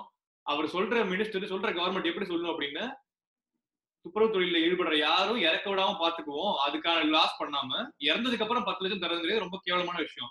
ஆனா அந்த அப்படியுமே அவங்க இறந்ததுக்கு அப்புறம் கூட அதுல காசு வந்து அவங்களுக்கு வந்து சேர மாட்டேங்குதுங்கிறாங்க பத்து லட்சம் அப்படின்னு நிறைய விஷயங்கள் நிறைய இடங்கள்ல வந்து இந்த மாதிரி அவங்க இதுல இறக்கவே இல்லை. அவங்க செப்டி டேங்க்லாம் இறங்கவே இல்லை. தண்ணி டேங்க்ல ஏதோ வந்து வேற ஏதோ பண்றப்ப பிரைவேட்டா ஏதோ ஒர்க் பண்றப்ப இறந்துட்டாங்கன்னு சொல்லிட்டு நிறைய இடத்துல வந்து கேன்சல் பண்ணிட்டு இருக்காங்க இவ்வளவுதான் இவங்களுக்கான மனிதாபிமானம் இருக்குது. ஆமா அந்த நீங்க சொன்ன அந்த அந்த ஒரு லட்ச ரூபா மோட்டர் மேட்டர் இருக்குல்ல அது கூட இதுதான் கணக்குன்னு நினைக்கிறேன். அதாவது ஒரு ஒவ்வொரு ஊருக்கும் இருக்கிற அத்தனை பணியாளர்களுக்கும் ஒரு மோட்டார் வச்சு ஒரு மிஷினை ரெடி பண்ணி ஒரு லட்சம் ஒரு லட்சம் கொடுக்கறத விட என்னைக்கோ சாகுறவன் ஆயிரக்கணக்குல இருந்தாலும் செத்துட்டான்னு ரிப்போர்ட் ஆகுறது என்ன ஒரு பத்து இருபது ரிப்போர்ட் ஆகும். அந்த பத்து இருபதுலயும் ஒரு பதினஞ்சு பதினெட்டு வந்து என்ன செஞ்சிடலாம் அப்படின்னா இது வந்து துப்புரவு பணியில வந்து இவங்க சாகல இல்ல மலம் அள்ளி சாகல இவங்க வந்து தவறி விழுந்துட்டாங்க தெரியாம விழுந்துட்டாங்க விபத்துன்னு சொல்லி முடிச்சுட்டு மீதி இருக்கிற ரெண்டு பேருக்கு பத்து லட்சம் சாங்ஷன் ஆன மாதிரி கணக்கு காட்டிட்டு அந்த பத்து லட்சத்துல ஒரு லட்சம் எனக்கு ஒன்றரை லட்சம் உனக்குன்னு சொல்லிட்டு கடைசியா ஒரு ரெண்டு லட்சம் மூணு லட்சம் வேணும் அந்த இவங்களுக்கு கொடுத்துடலாம். அப்படி பார்க்கும்போது பிசினஸ் கரெக்டா இருக்குல்ல? செலவு மிச்சம் ஆகுதா இல்லையா நம்மளுக்கு? இன்னொன்னு சொல்லணும் நம்ம சேர்த்து. ஒரு டேட்டா கவர்மெண்ட் டேட்டா இருக்குது. அரசாங்கம் கொடுத்த டேட்டா இருக்குது. ஆயிரத்தி இருநூத்தி நாற்பத்தி நாலு பேர் வந்து டியூட்டியில இருக்கிறப்ப இறந்திருக்காங்க. அதாவது ரெண்டாயிரத்தி பத்துல எடுத்த டேட்டா இது பத்து வருஷத்துக்கான டேட்டா நினைக்கிறேன். பத்து வருஷத்துல வந்து ஆயிரத்தி இருநூத்தி நாற்பத்தி நாலு பேர் வந்து டியூட்டியில இருந்து இருந்தப்ப இறந்திருக்காங்க. இது வந்து ரெக்கார்ட்ல இருக்க டேட்டா மட்டும். ஆனா இந்த ஆயிரத்தி இருநூத்தி நாற்பத்தி நாலுல தொள்ளாயிரத்தி இருபத்தி நாலு பேர் வந்து துப்புரவு தொழிலாளிகள். இதுக்கு என்ன அர்த்தம் அப்படின்னா டியூட்டியில இருக்கிறப்ப இறக்குறதுக்கான அதிகபட்ச வாய்ப்பு இந்த தொழில தான் இருக்குது. இந்த டியூட்டிலன்னு சொல்றது அரசாங்க பணியாளர்கள் சொல்றீங்க. ஆயிரத்தி இருநூத்தி நாற்பத்தி நாலு பேர். அரசாங்க பணி. ஆமா ஆமா கரெக்ட் கான்ட்ராக்ட் மொத்த ஒர்க்கர்ஸ் மொத்த அரசாங்க பணிகள் எல்லாத்தையுமே சேர்த்து ஆயிரத்தி இருநூத்தி நாற்பத்தி நாலு பேர் சேர்ந்திருக்கா இறந்திருக்காங்க. தொள்ளாயிரத்தி சில்லற ஆட்கள் வந்து வெறும் துப்புரவு பணியாளர் பணியாளர்கள் மட்டுமே இறந்திருக்காங்க இந்த. மொத்த அக்கௌண்ட்ல இல்ல நம்ம நியூஸ்ல எல்லாம் இன்னைக்கு ரெண்டு பேர் இறந்துட்டாங்க இன்னைக்கு ஒரு ஆள் இறந்துட்டாங்க அப்படின்னு பாக்குறது நம்ம ஈஸியா கடந்து போயிருவோம். ஆனா ஒரு வருஷத்துக்கு எத்தனை பேர் சாகுறாங்க அப்படின்னு இருக்குல்ல நான் வந்து டூ தௌசண்ட் நைன்டீன்ல டேட்டா சொல்றேன். Two thousand nineteen. டேட்டால லோக்சபால ஒரு மினிஸ்டர் வந்து டேட்டா சொல்றாரு. ரெண்டாயிரத்தி பத்தொன்பதுல மட்டும் நூத்தி பத்து பேர் வந்து மேனுவல் ஸ்கேவஞ்சர்ஸ் இறந்திருக்காங்க வேலையில. இது ரெண்டாயிரத்தி ரெண்டாயிரத்தி பத்தொன்பதுல என்ன நம்ம கலாம் ஐயா சொன்னது? இது ரெண்டாயிரத்தி இருபது வந்து நாங்க வந்து சூப்பர் போர் ஆயிரும் அப்படிங்கிறது. சூப்பர் போர் ஆனதுக்கு அப்புறமும் நாங்க வந்து இன்னமும் நூத்தி பத்து பேர் வந்து வருஷம் வந்து சாகடிச்சிட்டு இருக்கோம் மேனுவல் ஸ்கேவஞ்சிங்னால இதை விடுங்க நம்ம தான் தமிழ்நாடு தான் வந்து வளர்ந்த மாநிலமாச்சு. டேட்டா பாருங்க. உத்தர-. உத்தரப்பிரதேஷ் டாப்ல இருக்கு. இருபத்தொரு டெத்து ஒரு வருஷத்துக்கு ரெண்டாயிரத்தி பத்தொன்பதுல தமிழ்நாடு வந்து ரொம்ப பின்னாடி தான் கிடையாது. பதினஞ்சு பேர் வருஷத்துக்கு. அப்ப என்ன நீங்க வளர்ந்தீங்க? என்ன டெவலப் பண்ணீங்க என்ன வந்து நீங்க வந்து சமூக என்ன சோசியல் ஜஸ்டிஸ்லாம் என்ன பண்ணீங்கிற கேள்வி வருது இல்ல? நீங்க வந்து. உங்க சோசியல் ஜஸ்டிஸ்லாம் வந்து மத்தவங்களுக்கு பார்த்துட்டு இவங்களும் உங்க பார்ட் ஆஃப் சொசைட்டிங்கிறதே மறக்கறீங்க தானே அப்படின்னு. ம். வளர்ந்தோம் எதுல வளர்ந்தீங்க? உங்க காசை வச்சு உங்க காசுனால யாருக்கு யூஸ்ங்கிறது இருக்குல்ல? இதுல இன்னொரு விஷயம் என்ன அப்படின்னா நீங்க இதுல வெறும் கையால் மலம் மாட்டுறது மட்டுமே ப்ராப்ளமா பேசக்கூடாது. இந்த இந்த தொழிலாளிகளுக்கு என்னென்ன ப்ராப்ளம்ஸ் இருக்குது இன்னொன்னு எக்ஸ்ட்ரா பேசணும். இவங்க வந்து ஒரு இடத்துல வேலை பண்றாங்க அப்படின்னா அங்க என்ன மாதிரி கழிவுகள் இருந்தாலும் அவங்க க்ளீன் பண்ணி தான் ஆகணும். சொல்றாங்க இப்ப வந்து நீங்க பஸ் ஸ்டாண்ட்ல வேலை பாக்குறீங்க அப்படின்னா பஸ் ஸ்டாண்ட்ல வந்து இப்ப அனாதையா இறந்து இறந்துடுறாங்க அப்படின்னா அவங்க இறந்தது அவங்க படுத்து கிடப்பாங்க நிறைய பஸ் ஸ்டாண்ட்ல சரியா? படுத்துட்டு இருந்தவங்க ஒரு ரெண்டு மூணு நாள் இறந்து கிடப்பாங்க. தெரியவே தெரியாது. அங்க பூச்சி எல்லாம் முச்சி நல்லா அழுகி போனதுக்கு அப்புறம் தான் ஓரளவா தெரிய ஆரம்பிக்கும். ஸ்மெல் வந்திருக்கும் தெரிய ஆரம்பிக்கும். இந்த இவங்களெல்லாம் இந்த மாதிரி எல்லா இடத்துலயும் இறந்து போவாங்க. இப்போ வந்து குளத்துல வந்து இற- இறந்து போனவங்க ஒரு அஞ்சாறு நாள் அப்படியே குளத்துல இருக்கிறவங்க ஸ்மெல் வர்றதுக்கு ரொம்ப நாள் ஆகும். அதையும் இவங்க தான் போய் கிளீன் பண்ணணும் இதெல்லாம் இவங்க முடியாதுன்னு சொல்ல முடியாது. என்ன பிரச்சனை அப்படின்னா அதுலயும் இந்த கான்ட்ராக்ட் பிரச்சனை இருக்குது. இப்ப பெர்மனன்ட் எம்ப்ளாயிஸ்னா கூட ஓரளவு சரி ஓகே என்னால பண்ண முடியாது கொஞ்சமா எதிர்த்து பேச முடியும். கான்ட்ராக்ட் எம்ப்ளாயியா இருக்காங்க அப்படின்னு என்னால பண்ண முடியாதுன்னு அவங்களுக்கு சொல்லவே முடியாது. இதுக்கு தானே நீங்க வர்றீங்க? இதுக்கு தானே காசு வாங்குறீங்க? பண்ணுங்க அப்படின்றாங்க இது எவ்வளவு கொடுமையான விஷயம். இறந்த ஒரு ஒரு பணத்தை இவங்க வந்து இவங்களே கையால் தூக்கிட்டு வரணும். இதுல எவ்வளவு ஹெல்த் ப்ராப்ளம்ஸ் இருக்கு? என்னென்ன மாதிரி நோயெல்லாம் வரும்? என்னென்ன மாதிரி பிரச்சனை எல்லாம் வரும்னு யோசிச்சுக்கோங்க. அதுலயே அனாத பணங்கள்னு மட்டும் இல்ல இப்போ இந்த போலீஸ் கேசஸ் எல்லாம் நடக்குது இல்ல இப்ப நிறைய எங்கேயாவது வந்து ஒரு டெத்து மர்டர் எல்லாம் நடந்துரும். எங்கேயாவது வந்து குளத்துல கொண்டு உள்ள போட்டானுங்க. குளத்துல தலை கிடைச்சிச்சு கை கிடைச்சிச்சு. இந்த மாதிரி எல்லாம் நடக்கும்போது அந்த உள்ள இருக்கிற பாடியை தூக்குறதுக்கு அந்த ஏரியால இருக்கிற துப்புரவு பணியாளர்களை அந்த நகராட்சியோ இல்ல அந்த லோக்கல் பாடி மூலமா சொல்லி வர வச்சு அவங்கள வச்சு வச்சுதான் அந்த பாடியையும் எடுக்கிறாங்க. இப்போ ஒரு கேஸ்லாம் அந்த டாக்குமெண்ட்ரிலே வருது. ஒரு பொணம் வந்து இந்த மாதிரி நடுவுல ஏதோ சேத்துக்குள்ள போட்டு நாய் கொதறி உள்ளுக்குள்ள இருக்க குடல் எல்லாத்தையும் கடிச்சு தின்னு அது புழு பிடிச்சு போய் கிடக்கு. அதை எல்லாத்தையும் நாங்க சேத்துக்குள்ள இறங்கி வெறும் கையால அப்படியே புடிச்சு வெளியே கொண்டு வந்தோம். நாங்க தான் எடுத்தோம். கை தனியா கால் தனியால உதிர்ந்து வரும். அப்படியே தான் நாங்க எடுத்துட்டு வரோம் அப்படின்னு சொல்றாங்க. அது போக இப்ப இந்த நேச்சுரல் டிசாஸ்டர் தான் நடக்கல. இந்த மாதிரி பேரிடர் காலங்கள்ல அதாவது இப்போ சென்னையில நடந்த ரெண்டாயிரத்தி பதினஞ்சு வெள்ளம் ரெண்டாயிரத்தி பதினாறு வருதா இதெல்லாம் ஆக்சுவலா உங்களுக்கு நம்மளுக்கே தெரிஞ்சிருக்கும். இந்த மாதிரி நிறைய ஊர்கள்ல இருந்து சவுத்துல இருந்து நிறைய ஊர்கள்ல இருந்து வாலண்டியரா இந்த மாதிரி துப்புரவு பணியாளர்கள் வந்து கிளம்பி போனாங்க சென்னைக்கு அப்படின்னு சொல்லுவாங்க. அதுல வாலண்டியரா போன கூட்டம் ரொம்ப கம்மி தான் வர வச்சாங்கன்றதுதான் உண்மை. இந்த மாதிரி இந்த மாதிரி பிணங்கள் நிறைய கிடக்க. அதை தூக்குறதுக்கு ஆள் வேணும். சென்னையில மட்டும் இருக்கிற ஆள் கவுண்ட் பத்தாது தூக்குறதுக்கு. அதனால தமிழ்நாடு ரெண்டாயிரத்தி நாலு சுனாமி. ஆஹ் அது ஒண்ணு. ஆமா. அதான் அந்த மாதிரி பேரிடர்கள்ல இந்த மாதிரி எல்லாரையும் வந்து வர வச்சு வர வச்சது மட்டும் இல்லாம எல்லா வேலையும் வாங்கிட்டு அதுக்கான சரியான பேமெண்ட்டை கொடுக்காம இவங்க தேசத்துக்காக பணி செஞ்சாங்க மற்றவனுக்காக வேலை செஞ்சாங்கன்னு சொல்லி அதுலயும் அடிச்சு திங்கிறது ரெண்டாயிரம் ரூபாய் தர வேண்டிய காசு ரெண்டாயிரத்தி நாலுல வந்து சுனாமிக்கு ரெண்டாயிரம் ரூபாய் தர வேண்டிய காசு இன்னமும் தரல அப்படிங்கிறாங்க. மோடிஜி எல்லாம் சொல்ற மாதிரி வந்து துப்புரவு தொழிலாளர்கள் வந்து நேஷனல் ஹீரோஸ் கைத்தட்டுங்க விளக்கு முடிங்க அப்படின்னு சொல்றது இல்லாம இப்படி பண்றவங்களுக்கான தேவையான விஷயங்களே தரல. அவங்க சொல்றது வந்து நாங்க வந்து காசுக்காக வரல. சமூகத்துல ஒருத்தவங்க இப்படி கஷ்டப்படுறாங்க அவங்களை காப்பாத்தணும். அவங்க வந்து அட்லீஸ்ட் அந்த பணத்தையாவது திரும்பி எடுத்து கொடுத்துருக்காக தான் வர்றாங்க. அப்படி வந்து இறக்கம் பார்த்து வர்றவங்க கூட நீங்க வந்து இறக்கம் பார்க்கல அப்படின்னு இறக்கம் இல்ல. அவங்களுக்கு தர வேண்டிய காசு நீங்க உரிமையை கொடுக்கணும். ஆமா. இதை நம்ம இறக்கம்னு சொல்றது கூட தப்புதான் ஆமா. இல்ல இப்ப இது இல்லாம ஜிஹெச் இந்த மாதிரி ஹாஸ்பிட்டல்ஸ் எல்லாம் இருக்குன்னு ஹாஸ்பிட்டல் சுத்தி இருக்கிற மெடிசனல் வேஸ்ட்லாம் இவங்க வந்து எந்த ஒரு பாதுகாப்பும் இல்லாம இவங்களே தான் க்ளீன் பண்ண வேண்டியிருக்குது. இவங்களே தான் எடுக்க வேண்டியிருக்குது. இப்போ இப்ப ஈவன் என்ன மாதிரி பேஷண்ட்ஸ் வேணா இருக்கட்டும். இப்போ வந்து ஒரு எய்ட்ஸ் இருக்க பேஷண்ட் இருக்காங்க அப்படின்னா அவங்களோட கழிவுகள் அவங்களோட யூஸ் பண்ண செரிஞ்சஸ் அந்த மாதிரி எல்லாத்தையுமே வந்து சும்மா தூக்கி போட்டுறாங்க எல்லா இடத்தையும் வெளியில. அதுக்கான ப்ராப்பர் ரெகுலேஷன்ஸ் கிடையாது. அதை ப்ராப்பரா வந்து எடுக்கிறதுக்கு வழி கிடையாது. அதுக்கும் இவங்களே கையால தொட்டு யூஸ் பண்ண வேண்டியிருக்கு. இதனால என்னென்ன நோயெல்லாம் உங்களுக்கு வருது இதனால என்னென்ன கஷ்டப்படுறாங்க அப்படின்றதா இருக்குல்ல. ஒரு ஒரு ஒரு அந்த டாக்குமெண்ட்ரியில ஒரு அம்மா சொல்றாங்க. அவங்க குழந்தை வந்து உங்க கையால எனக்கு சாப்பாடு கொடுக்காதீங்க அப்படின்னு சொல்லுதாமா. இந்த பாயிண்ட் ஆக்சுவலா நானும் யோசிச்சேன் எனக்கு ரொம்ப அந்த அந்த மொமெண்ட் ரொம்பவும் ஒரு மாதிரி கண்ட்ர ரொம்ப- இந்த டாக்குமெண்ட்ரி ஃபுல்லாவே ஒரு மாதிரி நம்ம இதை எமோஷனலா டீல் பண்ண கூடாதுன்ற ஒரு மனசுல ஒரு பக்கம் இருந்தா கூட அதை வந்து கண்ட்ரோல் பண்ண முடியல. ஆஹ் நீ நீ நீ வீட்டுக்குள்ள வராத குளிச்சுட்டு போய் போய் குளிச்சுட்டு வீட்டுக்கு வா. ரெண்டு நாள் அவங்க ரெண்டு நாள் ரெண்டு நாள் சாப்பிடவே முடியாது அப்படிங்கிறாங்க. இப்படி இந்த மாதிரி ஒரு அழுகுன பணத்தையோ இல்ல வந்து மலை மலிட்டோ வந்தாங்க அப்படின்னா ஒரு நாள் ஃபுல்லா அந்த ஸ்மெல் இருக்கும். எங்களால எதுவுமே பண்ண முடியாது. சாப்பிடவே தோணாது ஒரு நாளைக்கு. நினைச்சாலே கொமட்டும். ஆஹ் அப்படிலாம் சொல்றாங்க. இந்த மாதிரி சுச்சுவேஷன்ஸ்லாம் நமக்கு நினைச்சு பார்க்கறதுக்கு கஷ்டமா இருக்கு. அப்படி ஒரு அப்படி ஒரு சூழ்நிலையில வாழ்றவங்களுக்காக நம்ம ஏதாவது நம்ம வந்து அதுக்கான ரூல்ஸ் தான் சரி பண்ணணும் தானே? அது எவ்வளவு முக்கியம் இப்ப? கண்டிப்பா இது வந்து ரூல் சரி பண்றதுன்றதை விட இது சுத்தமா இது இது ஒரு ஒரு என்ன சொல்றது? இது வந்து அபாலிஷ் பண்ண வேண்டிய கட்டாயம் இருக்கு. இப்போ ஏற்கனவே சோசியலா நம்மளுக்கு நிறைய இருந்த பிரச்சனைகள் எல்லாம் ஒரு நாள் வர வர இதை கடந்துட்டு வந்த மாதிரி. இதுவும் அபாலிஷ் பண்ண வேண்டிய ஒரு பழக்கம். அதுலயே அதான் எனக்கு வந்து இப்போ மற்ற கண்ட்ரீஸ்ல எல்லாம் இது எப்படி இருக்கு? மற்ற கண்ட்ரீஸ்ல ஆக்சுவலா இந்த மாதிரி பப்ளிக் டாய்லெட்ஸோ இல்ல பப்ளிக்ல இருக்கக்கூடிய இந்த குப்பை தொட்டிகள்ல இருக்க கழிவுகளை எடுக்கிறதோ இதெல்லாம் வந்து எப்படி பண்றாங்க? எல்லாத்துக்குமே மெஷின்ஸ் இருக்குது. பெரிய ரிக் மாதிரி இருக்கும். இப்ப நம்ம ஊர்ல போர் போடுறதுக்கு ரிக் இருக்கும்ல அந்த மாதிரியான ஒரு. மெஷின் இருக்கும். எல்லாத்துக்குமே இங்க. எக்யூப்மெண்ட்ஸ் இருக்குது. இப்ப நான் ஜெர்மனில இருக்கிறதுனால நல்லா டெவலப் கண்ட்ரிங்கனால பார்த்து சொல்றேன். எல்லாத்துக்குமே மெஷின்ஸ் இருக்குது. இப்ப ஈவன் பாத்ரூம்ஸ் எல்லாம் க்ளீன். பண்றதுனா கூடமே அவங்களுக்கு அதுக்கு அதுக்கான எக்யூப்மெண்ட்ஸ் வச்சு தான் பண்றாங்க. ப்ரொடெக்டிவ் கியர்ஸ் எல்லாம் கொடுத்து தான் பண்றாங்க. நம்ம ஊர்ல. காசு இருக்குது. இருக்கிற காசை எதுக்கு ஸ்பெண்ட் பண்ணுவோங்கிறதுல தான் இவங்களுக்கு வந்து அந்த பிரச்சனை. இல்ல உலகத்திலேயே உயரமான செலவு வைக்கிறது உங்களுக்கு முக்கியமா? இல்ல இவங்களுக்கு எல்லாம் மெஷின் வாங்கி கொடுக்கறது முக்கியமா? கொஞ்சம் கூட அறிவு இல்லாம பேசுறீங்க நீங்க. கான்ட்ராக்ட் ஒர்க்கர்ஸ் எல்லாம் சொன்னீங்கல்ல அதுலயுமே கான்ட்ராக்ட் ஒர்க்கர்ஸ் எல்லாம் டக்குன்னு நீங்க வேலை விட்டு போங்க அப்படின்னு சொல்லிடுவாங்க. வேலையை விட்டு போங்க அப்படின்னு. சொன்னா என்ன பண்ண முடியும்? அவங்களுக்கான வாழ்வாதாரம் எதுவுமே கிடையாது. அப்படி ஒருத்தர் அந்த டாக்குமெண்ட்ல சொல்றாரு ரொம்ப நார்மலா சொல்றாரு.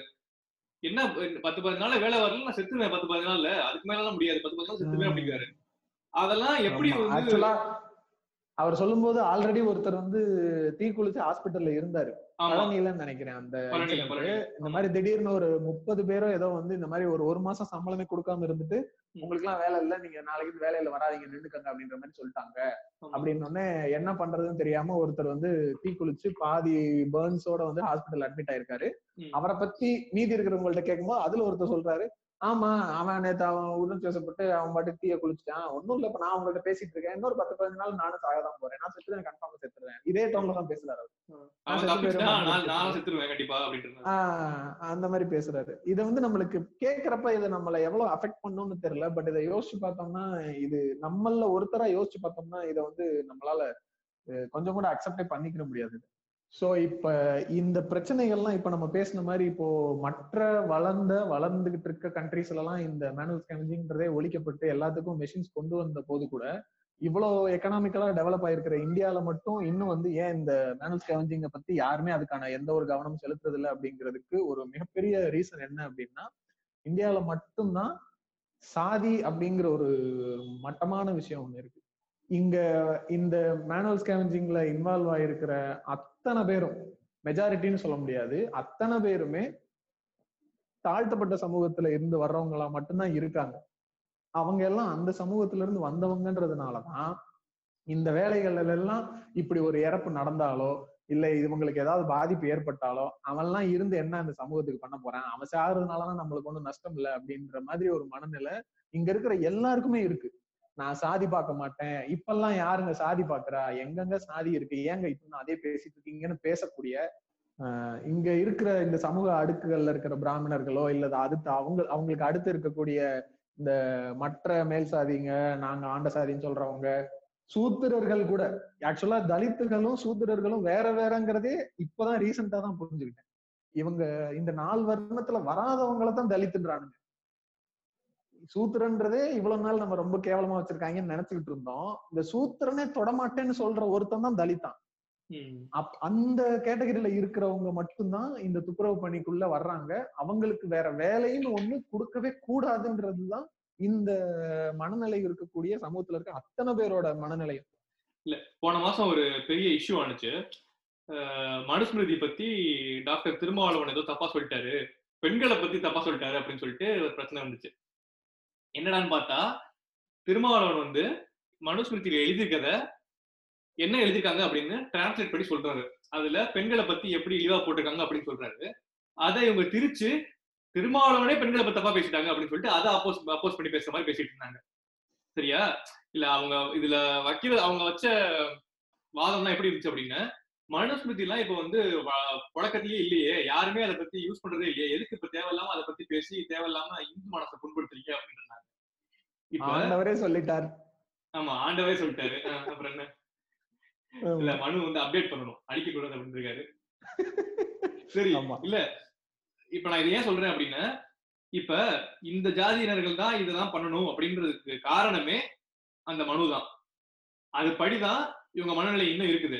அது வந்து நம்ம சமூகத்தோட மனநிலையில இருந்து மாறுறதுக்கு இன்னும் பல வருஷம் ஆகும். பல நூற்றாண்டு ஆகும்னு வச்சுக்கோங்களேன். அதனாலதான் அதை பத்தி பேசுறதுக்கான தேவை இருக்குது. இந்த ஜாதியா இருந்தா இந்த வேலை தான் பண்ணணும். வேற வேலைக்கு நீ போகவே கூடாதுன்னு இருக்குல்ல. அதான் ரிசர்வேஷன் எல்லாம் கொடுக்குறாங்கல்ல. அப்புறம் என்ன அப்படின்னு பொதுவா பேசுவாங்க ரிசர்வேஷன் கொடுக்குறீங்க கொடுக்குறோம்ல. நீங்க யூஸ் பண்ணி உங்களுக்கு வர மாட்டேங்கிறீங்க உங்களுக்கு வந்து நீங்க அதை யூஸ் பண்ணிக்க தெரியல உங்களுக்கு. அப்போ உங்களுக்கு திறமை இல்லைன்னு அர்த்தம் அப்படின்னு சிம்பிளா பேசிடுவாங்க. இதுல என்னென்ன பிரச்சனைகள் இருக்கு பின்னாடி அப்படின்னு பார்க்கணும் இப்ப நான் சொல்றேன் எக்ஸாம்பிள் வந்து கான்ட்ராக்ட் ஒர்க்கர்ஸ் இருக்காங்கன்னு வச்சுக்கோங்களேன். டக்குன்னு வேலையை விட்டுலாம் போக சொல்லிட்டாங்க அப்படின்னா அவங்களுக்கு சும் ஏற்கனவே காசு ரொம்ப கம்மி. ஒரு நாளைக்கு இருநூறு ரூபா முந்நூறு ரூபா வச்சுலாம் எப்படி வந்து ஒரு குடும்பத்தை ஓட்ட முடியும்? ஸ்கூலுக்குலாம் எப்படி அனுப்ப முடியும்னு வச்சு பாத்துக்கோங்க இன்னொன்னு கவர்மெண்ட் ஸ்கூல்லயே படிச்சாலுமே ஒரு பாயிண்ட்டுக்கு மேல அவங்க அப்பா அம்மாக்கெல்லாம் இப்போ உடம்பு சரியில்லாம இறந்துருவாங்களோ? இல்ல முக்கியமா வந்து வேலை போயிருச்சுனாலும் அவங்க பசங்க பொண்ணுங்க வந்து வேலை வேலை பார்க்க ஆரம்பிச்சிடணும். இன்னொன்னு ஸ்கூல்ஸ்லயே எட்டாவது பத்தாவதுக்கு மேல படி படிச்சா இந்த மாதிரி பசங்களை வந்து இந்த குறிப்பிட்ட ஜாதி இருக்க பசங்களை வந்து டிஸ்கரேஜ் பண்ணி நீங்க வந்து உங்க அப்பா பாக்குற வேலைக்கே போ நீ வந்து என்ன படி படிச்சு என்ன ஆகப் போற அப்படின்னு சொல்லிட்டு ஸ்கூல்ஸ்ல சொல்றாங்களாம்? அதான் ஸ்கூல்ல பக்கத்துல வரக்கூட தயங்குறாங்க. இப்போ இந்த தீண்டாமை எல்லாம் இப்ப எதுவுமே கிடையாது. எல்லாம் ஒழிச்சிட்டோம் கிழிச்சிட்டோம் நம்ம சொல்றோம்ல. எத்தனையோ ஸ்கூல்ல இந்த மாதிரி மலமல்றவங்களுடைய மகனோ மகளோ படிக்கிறாங்கன்னா நீ பக்கத்துல வராத. உன்னை தொடமாட்டேன். உங்க அப்பா இது அல்றாரு நீங்க அந்த மாதிரி ஆளு. அப்படின்னு இப்போ வரைக்கும் அவங்கள தொடாம தள்ளி நின்று தண்ணி ஊத்துறது கையை நீட்டு தள்ளி நின்று தண்ணி ஊத்துறேன்றது இது எல்லாமே இன்னமும் இருந்துட்டு தான் இருக்கு. நம்ம கண்ணுல படல அப்படிங்கிறதுக்காக இதெல்லாம் இல்லைன்னு சொல்றது ஒரு அயோக்கியத்தனமான முட்டாள்தனம். இருங்க இருங்க. நீங்க என்ன தள்ளி உட்காரதெல்லாம் பெருசா பேசுறீங்க? இந்த குறிப்பிட்ட ஜாதியில இருக்க பசங்க ஸ்கூல்ல படிச்சாங்க அப்படின்னா அவங்கள வந்து அந்த ஸ்கூல்ல இருக்க வந்து செப்டிக் டேங்க் கிளீன் பண்ண சொல்றது மாதிரி வற்புறுத்தி பண்ண சொல்லியிருக்காங்க. அது முடியாதுன்னு சொல்றதுனால அவங்கள அடிச்சு அந்த மாதிரி எல்லாம் துன்புறுத்தி என்னென்னமோ பண்ணிருக்காங்க நீங்க வந்து இப்பதான் வந்து தண்ணி ஊத்துறேன்னா நீ இப்பதான் இதெல்லாம் நீ பண்ணலனா வேற யார் பண்ணுவா? இது நீங்க பண்ற வேலை தானேன்னு ஸ்கூலுக்கு வந்து நீங்க சொல்ற ரிசர்வேஷன்றதெல்லாம் தாண்டி படிக்கணும்னு வர்றவன ஸ்கூலுக்கு வந்ததுக்கு அப்புறம் நீ இதை தானடா பண்ணணும்னு சொல்றது வந்து அப்ப அது வந்து இந்த தொழில் அதாவது குலத்தொழில் முறைய ஃபாலோ பண்றதுன்றது கிடையாது. இல்ல இப்ப இவ்வளவு இருந்தாலும் ஏன் இந்த வேலையே பண்றீங்க அப்படின்னு கேட்காங்க. அந்த கேள்வி வரும். இவ்வளவுலாம் பிரச்சனை இருக்குது ஆமா. இவ்வளவுலாம் கஷ்டம் இருக்குது. நீங்க ஏன் இந்த வேலை பாக்குறீங்க அப்படின்னு ஒண்ணு அவங்கள வேற வேலை பண்ண விட மாட்டாங்க. இதுதான். பண்ணணும்னு ஃபோர்ஸ் பண்ணுவாங்க. இன்னொன்னு வேற வேலைக்கு இப்ப நான் வந்து சும்மா ஈவன் வாட்ச்மேன் வேலைக்கெல்லாம் போறேன்னு வச்சுக்கோங்களேன் அதுக்குமே விட மாட்டாங்க. நீ வந்து நீ இந்த வேலை பண்ணியிருந்த நீ வந்து துப்புரவு தொழிலியா தொழிலியா இருந்த அதனால வந்து உனக்கு எல்லாம் வேலைக்கு வைக்க முடியாது. நீங்க எல்லாம் வரக்கூடாது. நீ அப்படின்னு அனுப்பி விட்டுருவாங்க. இது இப்படி இருக்கிறவங்க அவங்களோட டெய்லி தேவைக்கு என்ன பண்ண முடியும்? நீங்க. இப்ப இது எப்படின்னா நீங்க வந்து அந்த சுச்சுவேஷன்ல உங்களை வச்சு நினைச்சு பார்க்காம பார்க்காம பேசுறதுனால இந்த பிரச்சனை எல்லாம் வருது. நீங்க வந்து அதனாலதான் வந்து இதை ஏன் பண்ண மாட்டேங்கிறாங்க அதை ஏன் பண்ண மாட்டேங்கிறாங்க அப்படின்னு கேக்குறீங்க. அவங்களோட நிலைமையில உங்களை வச்சு பார்த்தா நீங்க என்ன பண்ணுவீங்கிற நிஜமா யோசிச்சு பாருங்க. அப்பதான் தெரியும் உங்களுக்கு. இல்ல அதான் இதுல இன்னொரு காரணமும் இருக்கு. அந்த காரணம் யாருன்னா நீங்க எல்லாரும் தான் அதாவது இவங்க எல்லாம் ஏன் வரமாட்டேங்கிறாங்கன்னு கேக்குற எல்லாரும் தான் இதுக்கு காரணம். என்னன்னா இவங்களை எல்லாம் வேற வேலைக்கு அனுப்பிட்டா இந்த குப்பையெல்லாம் யாரு கிளீன் பண்றது? இந்த அசுத்தத்தை எல்லாம் யாரு சுத்தப்படுத்துறது? நம்ம யாரும் பண்ண மாட்டோம். நம்மளுக்கு வந்து பண்றதுக்கு மெஷினுக்கு செலவாகும். அப்ப செய்யறதுக்கு கிடைச்ச இழிச்ச வாங்க இவங்க தான் அப்ப இவங்களை வச்சு நம்ம செய்ய வேண்டிய வேலை செஞ்சுக்கிட்ட வேண்டாம் இவங்கள அடுத்த லெவலுக்கு போக விடாம வச்சுக்கிட்டாதான் இந்த வேலைக்கெல்லாம் நம்மளுக்கு ஆள் இருக்கும்னு வச்சுக்கிறதுனால அவங்களுக்கு வேற ஆப்ஷனே கிடையாது. வெளியில பார்க்கும்போது நாங்க உங்களுக்கு எல்லா ஆப்பர்ச்சுனிட்டி கொடுத்துருக்கோம் உங்களுக்கு அதை கொடுத்துருக்கோம் இதை கொடுத்துருக்கோம் நம்ம சொன்னாலும் அதை வந்து பிராக்டிக்கலா நம்ம யாருமே அதை இம்ப்ளிமெண்ட் பண்ணணுங்கிற மனநிலையோ தாட்டோ யாருக்குமே கிடையாது. ஆனா நம்ம வெளியில பேசும்போது மட்டும் நாங்கெல்லாம் வந்து யாரையும் ஜாதி பார்க்க மாட்டோம். நாங்கெல்லாம் நாங்கெல்லாம் அவங்கள வீட்டுக்குள்ள எல்லாம் விடுவோமே. நாங்கெல்லாம் அவங்கள வீட்டுக்குள்ள விடுறதெல்லாம் ஒண்ணும் சொல்ல மாட்டோமே. அவங்கள தொடுவோமே. அவங்க பக்கத்தை நாங்க தொடுவோமே அப்படின்றது. அப்படி சொல்றதே தீண்டாமை தான். இல்ல? ஆஹ் எக்கச்சக்கமான தீண்டாமை தான் இருக்கு. நீங்க வாட்டர்ல தண்ணி வந்து கையில ஊத்துவாங்கன்னு சொல்றதெல்லாம் ஓகே அது நிறைய பேர் தெரிஞ்சிருக்கும். வண்டியில போனாலே அவங்க வண்டி ஏதாவது வச்சிருந்து பைக்ல போனாலே பாருங்க வண்டி எல்லாம் வச்சிருக்காங்க அப்படிலாம் எகத்தலமா பேசுவாங்களாமா? அப்புறம் வந்து வீடு கேட்டாங்க அப்படின்னு எடுத்தோன்னா நம்ம நம்ம ஆளுங்க தான் வந்து நீங்க என்ன ஆளுங்கப்பா? அப்படின்னு கேட்டுருவாங்க டேரக்டாவே அப்படி கேட்டா நான் இந்த கேஸ்னு சொன்னா எந்த வேலையில இருந்தாலும் இல்ல இல்ல நீங்க எல்லாம் சுத்தபத்தமா இருக்க மாட்டீங்க. நீங்க வந்து சரி வராது அனுப்பி விட்டுருவாங்களாமா ஊரையே சுத்தம் பண்றாங்க அவங்க. அப்படி இருக்கிறவங்க சுத்தமா இருக்க மாட்டாங்கன்னு காரணம் சொல்லி அனுப்பி விட்டுருவாங்களாமா? நீங்க. சொல்ற மாதிரி இந்த இவங்க வண்டியில வர்றத பார்த்து பேசுறது இந்த விஷயம் எல்லாம் இருக்குல்ல இத வந்து நான் நிறையவே லைவா நான் பார்த்திருக்கேன். ம். அதாவது நான் ஒரு கிராமத்துல தான் வளர்ந்த ஆட்கள் ஆளுதான். நான் அங்கேயும் இந்த பழக்கங்கள்லாம் நிறைய இருக்கு. அதுல வந்து அதை ரொம்ப கேஷுவலா பார்க்க முடியும். அந்த தாழ்த்தப்பட்ட சமூகத்துல இருக்கவங்க யாராவது வந்து ஒரு பைக்கோ ஒரு கார்லாம் அவங்களுக்கு கனவு இது வரைக்கும் எனக்கு தெரிஞ்சு யாரும் அந்த மாதிரி அந்த அவங்க இதுல வாங்கின மாதிரி எனக்கு தெரியல எங்க ஊர்ல இருக்கிறவங்க அவங்க டூ வீலர் எடுத்துட்டாங்க பைக் வாங்கிட்டாங்க அப்படின்னா இன்ன வரைக்கும் அந்த அந்த என்ன சொல்றது? அந்த ஒடுக்குற ஜாதிக்காரங்க இருக்காங்கல்ல அவங்க இருக்கக்கூடிய தெருக்கள்ல அந்த ஆட்கள் வந்து சைக்கிள்லயோ பைக்லயோ இது வரைக்கும் நான் போய் பார்த்ததில்ல. அப்படி போனாரு அப்படின்னா இந்த நாய்க்கெல்லாம் பாரு ஒரு வண்டி வச்சுக்கிட்டு இவன் பண்ற திமிரு அலும்பு அப்படின்னு பேசுவாங்க. இது நான் நிறைய பேசுவாங்க. பொறுக்க முடியாது. அதான் பொறுக்க முடியாது. ஓப்பன் நான் வெறும் நாயின்னு சொல்றேன். அவங்க வந்து அது ஜாதி பேரை சொல்லி சொல்லுவாங்க. இந்த நாய்க்கு பாரு எவ்வளவு தெனாவட்டாய் போச்சு. அவனுக்கு அவன் சம்பாரிச்சு ஒரு பைக் வாங்கினதும் உன்னால பொறுக்க முடியல. நீ வீடு கட்டிட்ட கார் வச்சிருக்க உன் பிள்ளைய படிக்குது டாக்டர் ஆகுது இன்ஜினியர் ஆகுது. அவன் இப்பதான் ஒரு பைக் ஒரு எக்ஸலோ ஒரு ஸ்கூட்டரோ ஏதோ ஒண்ணு வாங்குற அளவுக்கு வளர்ந்துருக்கான்றதே நம்மளால ஏத்துக்கிற முடியல. நம்மளுக்கு ஈக்குவலா வந்துருவான் நம்மள முந்தி போயிருவான்ற ஒரு இன்செக்யூரிட்டி தான். இல்ல இப்ப இத்தனை வருஷமா இந்த வேலை பாக்குறாங்க அப்படின்னு இப்ப யாரோட பையன் தான் வந்து இந்த மாதிரி அதே வேலையிலே இருக்குன்னு நினைப்பாங்க? யாருமே அப்படி நினைக்க மாட்டாங்க தானே? எப்படியாவது ஒரு வெளியே வரணும் தான் நினைப்பாங்க. ஆனா ஜென்ரேஷன் ஜென்ரேஷன் அதை பண்றதுக்கு காரணம் என்னன்னா அவங்களால வெளியே வர முடியல. ஒண்ணு சமுதாயம் வந்து வெளியே வரவிடாம பாத்துக்குது இன்னொன்னு அவங்களுக்கும் வேற வாய்ப்புகள் இல்ல ரிசர்வேஷன் எல்லாம் சொன்னாலுமே நீங்க எங்க டுவெல்த் எல்லாம் முடிச்சு மேல போனாதான் ரிசர்வேஷன் எல்லாம் வந்து யூஸ் பண்ண முடியும் அதையே விட மாட்டேங்கிறீங்க எப்படி யூஸ் பண்ணுவாங்க அவங்க அதான் ஒருத்தர் கூட சொல்லியிருந்தாரு இந்த மாதிரி பிஏ எல்லாம் படிச்சிருக்கேன் பிஎஸ்சி எல்லாம் படிச்சிருக்கேன்னு போய் எம்ப்ளாய்மெண்ட் ஆபீஸ்ல பதியும் போது. கம்யூனிட்டி சர்டிபிகேட்டை பார்த்துட்டு அதுல கம்யூனிட்டி பேரை பார்த்த உடனே. ரொம்ப டீசெண்டா இந்த ஹவுஸ் கீப்பிங் அந்த மாதிரி வேலைகள்லாம் இருக்கு நீங்க அதை பண்றீங்களா அப்படின்னு கேட்பாங்க. அதான் நாகரிக தீண்டாமை அப்படிம்பாங்கல்ல. ஆமா அதுதான் பண்ணிட்டு இருக்காங்க. இல்ல நம்ம தமிழ் புக்ல எல்லாம் தீண்டாமை ஒரு பாவ செயல் தீண்டாமை ஒரு பெருங்குற்றம் மனிதத்தன்மையற்ற செயல் எல்லாம் போட்டிருப்பாங்க. அதை எதுக்கு போட்டிருக்காங்க? அது அதுக்கான வரலாறு என்ன அப்படிங்கறதெல்லாம் நம்ம பாடப்புத்தகத்துல எதுவுமே இருந்தது கிடையாது. இதெல்லாம் ஸ்கூல் இருக்கிறப்பயே படிச்சு சொல்லி கொடுத்துருக்கணும் வெறும் ஒரு ஒரு வார்த்தையா இருக்கிறப்ப அது நம்மளுக்கு அது எதுக்கு போட்டிருக்காங்கிற மாதிரி இருக்கும். அதுதான் அப்படின்னா நமக்கு என்னன்னே தெரியாது ஸ்கூல்ல நமக்கு இதெல்லாம் போட்டு எதுக்கு போட்டிருக்காங்க அப்படிங்கிற மாதிரி நம்ம நினைச்சிட்டு இருப்போம். அதுக்கான அது வரலாறு குவார்டர்லி எக்ஸாம் ஒரு பவச்சு. ஆமா அதெல்லாம் குவார்டர்லி எக்ஸாம் பெருங்குற்றம்னு மாத்தி எழுதிட்டு இருந்தோம். ஆமா. இன்னொன்னு அவங்க ஸ்கூலுக்கு போனா கூடவே அங்க வந்து அவங்க ஜாதி பேரை கேட்டு இப்ப ஸ்கூல்ல வந்து எழுப்பிட்டு உங்க அம்மா என்ன பண்றாங்க அப்பா என்ன பண்றாங்க அப்படின்னு கேட்டாங்க அப்படின்னா எங்க அம்மா வந்து இப்படி வந்து டாய்லெட் க்ளீன் பண்றாங்க துப்புரவு துறையில இருக்காங்க நீங்க எப்படி சொல்லுவாங்க? அப்படி சொன்னதுக்கு அப்புறம் அவங்க டீச்சர்ஸ் ஃப்ரெண்ட்ஸ் எல்லாம் கிண்டல் பண்றாங்க கேலி பண்றாங்கிறதுனாலயே அதனாலயே நிறைய பேர் போ போகாம டிஸ்கண்டினியூ பண்ற மாதிரி சுச்சுவேஷன் நிறைய வரும். அதுலயும். முதல்வர் ஐயா நம்ம முதல்வர் ஐயா புரட்சிகரமான ஒரு வேலை செஞ்சிருக்காருல்ல துப்புரவு பணியாளர்கள்ன்ற பேரை தூய்மை பணியாளர் மாத்திருக்கேன் அப்படி சொல்ல வேண்டியதுதான். எங்க அப்பா வந்து தூய்மை பணியாளர் அப்படின்னு பெருமை சொல்ல வேண்டியதுதான். நம்ம எடப்பாடி ஐயாவா இல்ல? ஐயானா அவர்தான். டவுட் வரையும் உனக்கு? ஓகே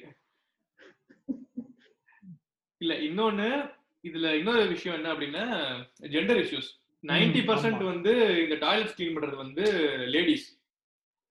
சரியா? இவங்க லேடிஸ் வந்து ஒண்ணு நம்மளோட சொசைட்டில வந்து இது ரொம்ப அடிபணிஞ்சு இருப்பாங்க எதிர்த்து பேச மாட்டாங்க அப்படிங்கிற மாதிரி ஒரு மனநிலை இருக்குது. அதனால இந்த மாதிரி டாய்லெட் கிளீனிங் வேலைக்கெல்லாம் சொன்- சொன்னா செஞ்சுதான் ஆவாங்க அப்படிங்கறனால ஒரு நைன்டி பர்சன்ட் வந்து இந்த வேலையில ஃபீமேல்ஸ் தான் இருக்காங்க அப்படிங்கிறாங்க. Woman representation at workplace achieve பண்ணிருக்கோம்ல. இதுல இதுல பிரச்சனை என்ன அப்படின்னா அப்புறம் வந்து இதனால ஹெல்த் ப்ராப்ளம்ஸ் என்னென்ன வருது அப்படிங்கிறது நிறைய இருக்குது. யுட்ரஸ் எல்லாருமே ஆல்மோஸ்ட் அங்க இருக்க ஒர்க் பண்ற எல்லாருமே யுட்ரஸ் ரிமூவ் பண்ணிடுறாங்க. யுட்ரஸ்னா கர்ப்பப்பை ரிமூவ் பண்ணிடுறாங்க. இது காரணம் என்னன்னா அளவுக்கு அதிகமான வெயிட் இந்த வண்டி எல்லாம் இழுக்கிற மாதிரி இருக்கும்ல. இந்த குப்பையை அள்ளி அந்த வண்டி வந்து ரொம்ப அதிகமான வெயிட்ல வந்து இழுத்து போக வேண்டியிருக்கும். அப்படி இழுக்கிறதுனால இந்த கர்ப்பப்பை இறங்கி எடுக்க வேண்டியிருக்கும். இவங்களோட பிரச்சனைகள் இவங்களோட வந்து தேவைகள் எல்லாம் வந்து கண்டுக்கிறது கண்டுக்கிறதுக்கு எதுவுமே இல்ல. ஃபெமினிசம் பேசுறவங்க எல்லாம் இது இந்த மாதிரி ஒரு பெண்களோட நிலைமை எடுத்துக்கவே மாட்டாங்க. இதுக்கு தான் இன்டர்செக்ஷனல் ஃபெமினிசம் அப்படின்னு ஒரு வார்த்தை இருக்குது. இத பத்தி தனியா ஒரு எபிசோட் போடணும் ரொம்ப நாளா சொல்லிக்கிட்டு இருக்கேன். கண்டிப்பா போடணும். பட் ஃபெமினிசம்னு பேசுற நிறைய பேர் வந்து இந்த மாதிரி விஷயங்களை எடுத்துக்காம இருக்கிறதுக்கு இது ஒரு காரணம். ஜெண்டர் இந்த கேஸ்ட் ஒரு மெயின் காரணம். அதான் இப்போ இதுல பெண்களை வந்து அதிகமா இதுல பணியமர்த்துறதுக்கான காரணம் அப்படிங்கிறது வந்து நீங்க சொன்ன மாதிரி அவங்கள வந்து ஈஸியா சப்ரஸ் பண்ணிட முடியும். அதாவது எல்லா ஜாதிகள்லயும் தாழ்த்தப்பட்டவங்க பெண்கள் அப்படிங்கிற கான்செப்ட் தான்.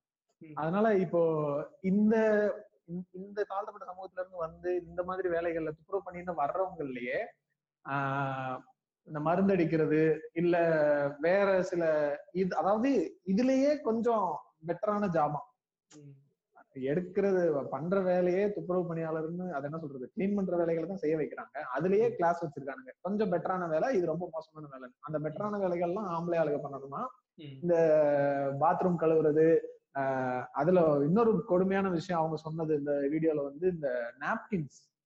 குழந்தைகளும் பெண்களும் பயன்படுத்திட்டு கீழே போடுற நாப்கின்ஸ் அத வந்து நம்மளுக்கு நம்ம நாட்டுல வந்து அந்த நாப்கினை பத்தின அவேர்னஸே இன்னும் முழுமையா போய் சேரல. எனக்கு கரெக்டான ஃபிகர் தெரியல பட் இப்போ வரைக்குமே நாப்கின்ஸ் யூஸ் பண்ற பெண்களோட கவுண்டே சம் டென் டு பிப்டீன் பர்சன்ட்டுக்குள்ளதான் இருக்கு ஓவரால் இந்தியாலயே அப்படி யூஸ் பண்றவங்களையும் எத்தனை பேர் அதை ப்ராப்பரா யூஸ் பண்ணி ப்ராப்பரா டிஸ்போஸ் பண்ணணும் அப்படிங்கிற அவங்களுக்கான ஒரு அவேர்னஸ் வந்து நம்ம கொடுத்துருக்கோமான்றதும் கிடையாது. அதுல நிறைய பேர் இந்த பப்ளிக் டாய்லெட்ஸ்ல வந்து வேற வழி இல்லாம ஒரு ஓரத்துல ஒளிச்சு வைக்கிறது அந்த ஃபிளஷுக்குள்ளேயே அந்த யூஸ் பண்ண நாப்கின்ஸை போட்டுட்டு போறது இந்த மாதிரி பண்ணதுக்கு அப்புறம் அடைச்சு போன பாத்ரூமை க்ளீன் பண்றதுக்கு அந்த லேடிஸ் தான் போய் பண்ண வேண்டியது இருக்கு. அதை எல்லாமே அவங்க கையால அள்ள வேண்டியதா இருக்கு.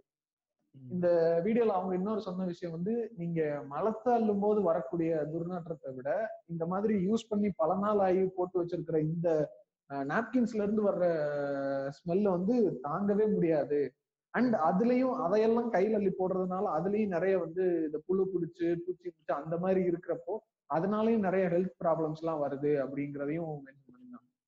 அஹ் இன்னொரு முக்கியமான விஷயம் நடுவில் மறந்தே போயிட்டேன் பாருங்க. அந்த கான்ட்ராக்ட் ஒர்க்கர்ஸ்லாம் எப்படி வந்து ஹையர் பண்ணுவாங்கன்னு ஒரு விஷயம் சொன்னாங்க. ஆமா. அது ரொம்ப கொடுமையான விஷயம். அந்த செப்டி டேங்க் க்ளீன் பண்றதுக்கான வேலைக்கு எடுக்கிறது எப்படின்னா இந்த கான்ட்ராக்டர்ஸ் எப்படி எடுப்பாங்க அப்படின்னு அந்த ஏரியால காலனில இருந்து கூப்பிடுவாங்களாமா? நிறைய பசங்களை கூப்பிடுவாங்களாமா? அந்த செப்டி டேங்க் தொட்டிக்குள்ள இறங்க சொல்லி மூணு நாலு நிமிஷம் வந்து மூச்சு பிடிக்கிற மாதிரி யார் இருக்காங்களோ அவங்கள மட்டும் செலக்ட் பண்ணுவாங்களாமா இப்ப சீக்கிரமா அதுல இருந்து வெளியே வந்துட்டாங்க அப்படின்னு அவங்கள வந்து செலக்ட் பண்ண மாட்டாங்களாமா எப்படி ஒரு ரெக்ரூட்மெண்ட் ரெக்ரூட்மெண்ட் டிரைவ் பாத்தீங்களா இப்படி ஒரு டெவலப்டு கண்ட்ரில இதுல நம்ம தமிழ்நாடு கவர்மெண்ட் ஃபால்ஸ் ரிப்போர்ட் வேற தருது. நம்ம வந்து மொத்தமே வந்து தமிழ்நாட்டிலேயே நானூத்தி அறுபத்தி ரெண்டு மேனுவல் ஸ்கேவஞ்சர்ஸ் தான் இருக்காங்க அப்படின்னு சொல்லிட்டு ஒரு ஃபால்ஸ் ரிப்போர்ட் ஆமா. அது அது வந்து இல்ல அது பொய்ங்கிறது எல்லாருக்குமே தெரியும். அதனால இந்த கேஸ் எல்லாம் போட்டு இது தப்புன்னு சொல்லி பிரச்சனை பண்ணிருக்காங்க. அதுக்கு அவங்க சொல்யூஷன் கொடுத்திருக்காங்க. என்ன பண்ணுங்க? ஹைகோர்ட்ல இருந்து. ஹைகோர்ட்ல இருந்து. மேனுவல் ஸ்கேவஞ்சர்ஸ் என்ன பண்ணுங்க? நீங்களே வந்து வாலண்டியரா வந்து ரெஜிஸ்டர் பண்ணிக்கோங்க அப்படின்னு இருக்காங்க இல்ல ஆக்சுவலா இந்த இந்த ப்ராசஸே எதனால வந்துச்சு அப்படின்னா இந்த மாதிரி மேனுவல் ஸ்கேவஞ்சிங் கையால மலாள்றவங்க நிறைய பேர் இருக்காங்க நம்ம நாட்டுல. சோ அவங்களுக்கு எல்லாம் ரீஹபிலிட்டேஷன் ஒண்ணு கொடுக்கணும்.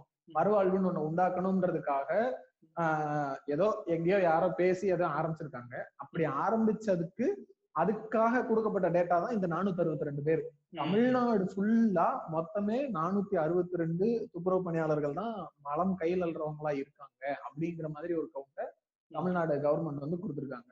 ஆக்சுவலா லட்சக்கணக்குல இருக்காங்க இந்த இதுல வேலை பாக்குறவங்க. அண்ட் அதுக்கு தான் நீங்க சொன்ன அந்த திரும்ப மேல்முறையீடு போய் ஹைகோர்ட்ல கேஸ் போட்டதுக்கு இதுல இருக்கிற டேட்டா தப்பு மறுபடியும் கரெக்டா கணக்கெடுங்கன்னு சொன்னதுக்கு தமிழ்நாடு கவர்மெண்ட் வந்து யாருமே படிக்காத அதாவது அந்த துப்புரவு பணியாளர்கள் யாருக்குமே அக்சஸ் இல்லாத சில நியூஸ் பேப்பர்கள்ல அவங்களுக்கு ஃபர்ஸ்ட் நியூஸ் பேப்பர்ன்றது அக்சஸ் இருக்குமான்றது கஷ்டம் தான். அப்படி இருக்க பட்சத்துல இங்கிலீஷ் பேப்பர் அந்த மாதிரி சில பேப்பர்கள்ல வந்து விளம்பரம் கொடுத்துட்டு அந்த விளம்பரம் என்னன்னா இந்த மாதிரி யார் யாரெல்லாம் நீங்களே மலம் அல்றீங்களோ கையால் அல்றீங்களோ நீங்களே வந்து இந்த மாதிரி ஒரு ரெஜிஸ்ட்ரேஷன் டிரைவ் மாதிரி நடக்குது இந்த ரெண்டு நாள் அந்த ரெண்டு நாள்ல பிப்ரவரியில ரெண்டு நாள் டிசம்பர்ல ரெண்டு நாள்னு சொல்லிட்டு. அந்த ரெண்டு நாள்ல வந்து நீங்க வந்து பதிஞ்சிருங்க இந்த மாதிரி நாங்க வந்து அல்றோம் அப்படின்னு சொல்றது அப்படி சொல்லிட்டு அப்படி பதிய போறாங்க அப்படின்னா அந்த போறவங்களை இந்த கான்ட்ராக்ட் ஆளுங்க வந்து மிரட்டுறது. நீ அங்க போய் பதிஞ்ச அப்படின்னா உனக்கு இப்போ வரைக்கும் வந்துட்டு இருக்கிற சம்பளம் கூட உனக்கு கிடைக்காது. உன்னை வேலையை விட்டு நிறுத்திடுவோம். அதுக்கப்புறம் உனக்கு சோத்துக்கு நீ என்ன பண்ணுவ? அப்படி இப்படின்னு சொல்லி மிரட்டினதுக்கு அப்புறம் அவங்க வேற வழி அவங்க எப்படி போய் பதிவாங்க? அவங்களுக்கு இப்ப கிடைக்கிற சோறும் போச்சுன்னா என்ன பண்றது? அப்படிங்கறதுனால அவங்க அதுலயும் போறதே இல்லை. அதுக்கு அந்த ஆபீஸ்ல இருக்கவங்க என்ன சொல்றாங்க? நாங்க பதிஞ்சு டேட்டா எல்லாம் அறிவிச்சிட்டோம். யாருமே வந்து பதியல. நாங்க என்ன செய்யறது அப்படிங்கிறாங்க.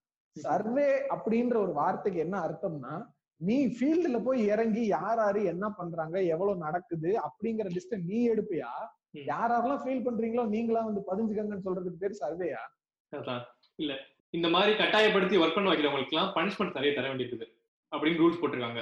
இப்ப இறந்து போறாங்க அப்படின்னு வச்சுக்கோங்களேன் இப்ப சேஃப்டா சரியான பாதுகாப்பு உபகரணங்கள் இல்லாம இறங்கி டேங்க்ல நிறைய பேர் இறக்குறாங்கல்ல அவங்கள இப்படி பணியமர்த்துறவங்க எல்லாம் பனிஷ் பண்ணணும். அஹ், ஜெயில்ல போடணும் ஃபைன் கட்டணும் அப்படிங்கிற மாதிரி நிறைய இருக்குது. ஆனா இது வரைக்கும் ஒரு ஆள் கூட அந்த மாதிரி பனிஷ்மெண்ட் கொடுக்கப்பட்டதே கிடையாது. ஒரு ஆள் கூட அந்த மாதிரி ஜெயில அடைக்கப்பட்டதே கிடையாது அப்படிங்கிறாங்க. எத்தனையோ பெரிய பெரிய ஹோட்டல்ல சங்கீதா ரெஸ்டாரண்ட்ல தலப்பாக்கட்டு ரெஸ்டாரண்ட்ல எத்தனையோ ரெஸ்டாரண்ட்ல ரெண்டு பேர் மூணு பேர்னு இறந்துட்டே இருக்காங்க வருஷம் வருஷம். இந்த மாதிரி கிளீன் பண்றப்ப. ஆனா இந்த மாதிரி ஒருத்தவங்களுக்கு கூட நியாயம் கிடைக்கிறதே கிடையாது. ஒருத்தவங்களுக்கு கூட வந்து அரெஸ்ட் பண்றதே கிடையாது அப்படிங்கிறாங்க. அதான் அந்த நியூஸ்ல வேற காமிச்சிருப்பாங்களே தவறி விழுந்த தவறி விழுந்த தவறி விழுந்தன்னு எல்லா நியூஸ்லயும் வந்து போட்டிருந்தாங்க. அதுலயும் தண்ணீர் தொட்டி நீர்த்தேக்க தொட்டி. தொட்டின்னு போட்டிருந்தாங்க. அது செப்டிக் டேங்க்ன்றதே சொல்லாம. இன்னொரு விஷயம் செப்டிக் டேங்க் கிளீனிங்க்கு இப்ப நிறைய ஒரு மினிமம் லெவல்ல கூட ஒரு மிஷினரி இருக்கு தமிழ்நாட்டுல. இந்த ஒரு லாரில இப்போ கழிவு நீர் ஊர்தியும் வச்சிருப்பாங்க. அதை வச்சு கிளீனிங் பண்றதுக்கான இருக்கு. ஆனா அந்த லாரியை கூப்பிட்டா அதுக்கு ரெண்டாயிரம் மூவாயிரத்துக்கு மேல செலவாகுன்ற காரணத்துக்காகவே இந்த இந்த சேரி பசங்க எல்லாம் இருக்கானுங்கல்ல அவனுங்களை கூப்பிட்டா ஒரு ஐநூறு ரூபா கொடுத்தா பண்ணி விட்டுருவானுங்க ஒரு முந்நூறு ரூபா கொடுத்தா பண்ணி விட்டுருவானுங்கன்ற ஒரு மனநிலை தான் இதுக்கு காரணம். இது வந்து பெரிய பெரிய ஹோட்டல் ஓனர்ஸ் மட்டும் பண்றது இல்ல. நம்ம சொல்ற இந்த நான் இடைநிலை சாதியில் இருக்கிற எத்தனையோ ஹவுஸ் ஹோல்ட்ஸ்ல இருக்கிற மக்கள் இதான் அவங்களுடைய மனநிலையா இருக்கு செப்டிக் டேங்க் அடப்பாய் போச்சு ரொம்ப நாள் ஆயிருச்சு அது ஒரு மாதிரி ஸ்மெல் அடிக்குதுன்னா உடனே அவங்க மைண்டுக்கு வர்றது வந்து இந்த மாதிரி. கழிவு நீர் உறுதின்னு ஒண்ணு இருக்குப்பா கார்பரேஷன்ல அதை வர வச்சு கிளீன் பண்ணலான்ற தாட்லாம் கிடையாது. அவனை கூப்பிட்டான் அவன் காசு கேட்பான் அவன் எத்தனை நாள் கழிச்சு வந்து என்னைக்கு அடப்படுத்து அந்த அந்த அவனை கூப்பிட்டு அப்படின்னு இவங்களுக்கு தெரிஞ்ச ஒரு குரூப் ஆஃப் அந்த இந்த காலனில இருக்கிற பசங்க இருப்பாங்கல்ல அவங்கள கூப்பிட்டு ஏய் வாங்கடா உங்களுக்கு ஆளுக்கு ஐநூறு ரூபா தரேன்டா சாப்பாடு வாங்கி தரேன்டான்னு எடுத்த சொல்லி அவங்கள வந்து இந்த வேலையை செய்ய வைக்கிறது. அதை வந்து அந்த பசங்க மறு மறுக்க முடியாது. அவனுக்கு விருப்பம் இருந்து இல்லைங்க நான் இதெல்லாம் பண்ண மாட்டேன்னு சொல்லிட்டாலும் அதுக்கும் இவங்களுக்கு ஈகோ பிரச்சனை ஆயிரும். ஏன்டா. நான் இதை கழுவு சொல்றேன் நீ அதை பண்ண மாட்டியா? இதுக்கு தானடா உன் வேலை என்னடா அப்படிடா இப்படின்னு பேசுறது. அதான் அதான். இன்னொன்னு இந்த இந்த இந்த மாதிரி லாஸ்லலாம் தனியார் நிறுவனத்துல பணிபுரிஞ்சிங்கன்னா தனியார் நிறுவனத்துல வந்து இந்த மாதிரி மேனுவல் ஸ்கேம் சேர்ந்தீங்கன்னா அதெல்லாம் கவர் பண்ண மாட்டோம். உங்களுக்குலாம் ரியா- உங்களுக்குலாம் மறுவாழ்வு கிடையாது. உங்களுக்குலாம் வந்து இந்த காசு நஷ்டஈடுலாம் கிடையாது அப்படிங்கிற மாதிரி ஒரு ரூல் இருக்கு.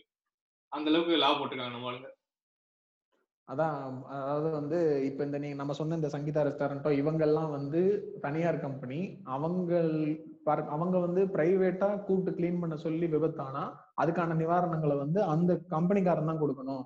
நாங்க வந்து அவங்களுக்கு கொடுக்க மாட்டோம் அப்படிங்கிற மாதிரி கவர்மெண்ட் சொல்லிருச்சு அப்படிங்கிற மாதிரி சொல்றாங்க ஃபர்ஸ்ட் ஆஃப் ஆல் இந்த ப்ராசஸ் இந்த இந்த இந்த வேலையே தப்புன்னு சொல்லிட்டு இருக்கோம். அத வந்து இதை ஏன்டா இப்படி பண்ண வச்சீங்கன்னு அந்த ஹோட்டல்காரனை கொஸ்டின் கேட்கறத விட்டுட்டு. இறந்து போன குடும்பத்துக்கு நீ நிவாரணம் கொடுத்துரு அப்படின்னு நான் நிவாரணம் கொடுக்க மாட்டேன் நீ நிவாரணம் கொடுக்க மாட்டேன்னு சண்டை போட்டுட்டு இருக்காங்க ஆனா அவங்க சொல்றாங்க டாக்குமெண்ட்ல சொல்றாங்க "கே- நாங்க கோர்ட் எல்லாம் போயிட்டு கேஸ் எல்லாம் போட்டா கூட எங்களுக்கு காசு கிடைக்க மாட்டேங்குது. அட்லீஸ்ட் எங்களுக்கு போராட்டம் பண்ணாவது கிடைக்குது. அதுவே பெட்டர் வழி எங்களுக்கு தெரிஞ்சிருக்குது அப்படிங்கிற மாதிரி சொல்லிட்டு இருக்காங்க. ஆமா அப்படி பண்ணா இந்த அப்படி பண்ணா இந்த பிரைவேட் இல்ல அப்படி பண்ணா இந்த பிரைவேட் இன்ஸ்டியூஷன்ஸாவது காசு தர்றாங்க.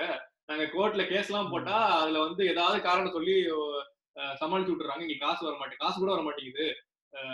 காசு வர்றது ரெண்டாவது விஷயம். அவங்க உயிர் போயிருச்சுங்கிறது தான் முக்கியமான விஷயம். அது அது காசை பத்தி நம்ம பேசக்கூடாதான் இருந்தாலுமே அப்படி இறந்ததுக்கு அப்புறம் கூட அவங்க காசு கூட தர ரொம்ப கேவலமான விஷயம்.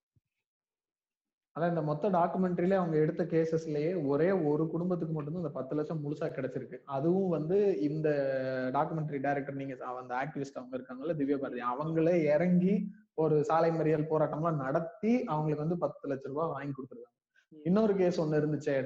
ஆஹ் நாமக்கல்ல இருக்கிற ஏதோ ஒரு எஜுகேஷன் இன்ஸ்டியூட்ல வந்து இந்த மாதிரி ஒருத்தர் இறந்தவர் வந்து இந்த மாதிரி செப்டிக் டேங்க்ல கிளீன் பண்ண போய் உள்ள விஷவாயு தாக்கி இறந்திருக்காரு. ஆனா இத பத்தி வெளியில ரிப்போர்ட் பண்ணிடக்கூடாது அப்படிங்கிறதுக்காக அந்த நிறுவனத்தை சேர்ந்தவங்க என்ன பண்ணிருக்காங்கன்னா இந்த இறந்தவங்களுடைய குடும்பத்தை மொத்தமா வர வச்சு ஒரு ஒரு தலித் இயக்க தலைவருடைய முன்னிலையில ஆமா. இந்த இத பத்தி நம்ம திரும்ப பேசுவோம். அங்கதான் ஆமா. சோ அந்த தலித் இயக்க தலைவர் ஒருத்தரோட முன்னிலையில ஒரு கட்ட பஞ்சாயத்து நடத்தி ஒரு ஐம்பது ரூபா பத்திரத்துல இந்த மாதிரி அந்த எங்க குடும்பத்தை சேர்ந்த அந்த பையன் வந்து செப்டிக் டேங்க்ல இறங்கி கிளீன் பண்ணதுனாலதான் இறக்கல. ஏதோ அவனுடைய செல்போன் வந்து தவறி விழுந்துருச்சு அந்த இதுக்குள்ள. அதை எடுக்க போறேன்னு போனப்ப அவன் தெரியாம உள்ள விழுந்து ஒரு விபத்துனாலதான் இறந்துட்டான். அதனால இவன் இந்த மேனுவல் ஸ்கேவஞ்சிங்னால இறந்தான்னு சொல்லி நாங்க எங்கேயும் போய் கேஸ் ரிப்போர்ட் பண்ண மாட்டோம் அப்படின்னு எழுதி வாங்கிட்டு ரெண்டரை லட்சம் ரூபாய் கொடுத்து அந்த கேஸ் முடிச்சிருக்காங்க. அப்படி பண்ணா அது வந்து செல்லாதுன்னு வேற அவங்களே அந்த பத்திரத்துல எழுதிருக்காங்க. ஆஹ் அதான். இது தமிழ்நாட்டுல இருக்க சுச்சுவேஷன் வச்சுக்கோங்களேன். இதை விட கொடுமையான சுச்சுவேஷன் யாருக்கு அப்படின்னா மைக்ரண்ட் லேபர்ஸ். ஆமா. அதாவது வெளி மாநிலங்கள்ல இருந்து பீகார் ஆந்திரா உத்தரப்பிரதேஷ் அங்க இருந்து நிறைய பேர் வர்றாங்க. அவங்களோட நிலைமை எல்லாம். இன்னும் ரொம்ப ரொம்ப ரொம்ப கொடுமை. சும்மாவே இந்த மாதிரி மைக்ரண்ட் லேபர்ஸ் வந்தாங்கன்னா காசு ரொம்ப ரொம்ப கம்மியா தருவாங்க. நம்ம நம்ம ஊர் ஆளுங்க வாங்குறத. இவங்களுக்கு அதை விட கொடுமை. இன்னொன்னு ஒரு சும்மா ஒரு தகர.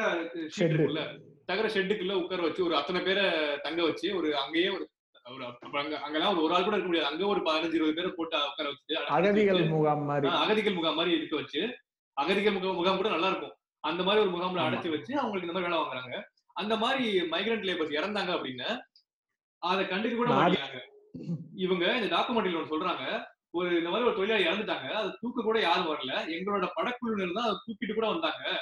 அதையுமே அப்படி தூக்கிட்டு வந்தவங்களையுமே இவங்க வந்து அந்த ஆளுங்க அந்த இன்ஸ்டியூஷனோட ஆளுங்க வந்து வெளியே தெரிஞ்சா பிரச்சனை ஆயிரும்னு சொல்லிட்டு அவசர அவசரமா வந்து அனாதை பணம் சொல்லி எ- எரிச்சிட்டாங்க. அனாதை பணம் சொல்லி எரிச்சிட்டாங்க. அப்படின்னு சொல்றாங்க. இந்த நிலைமையில தான் இருக்குது.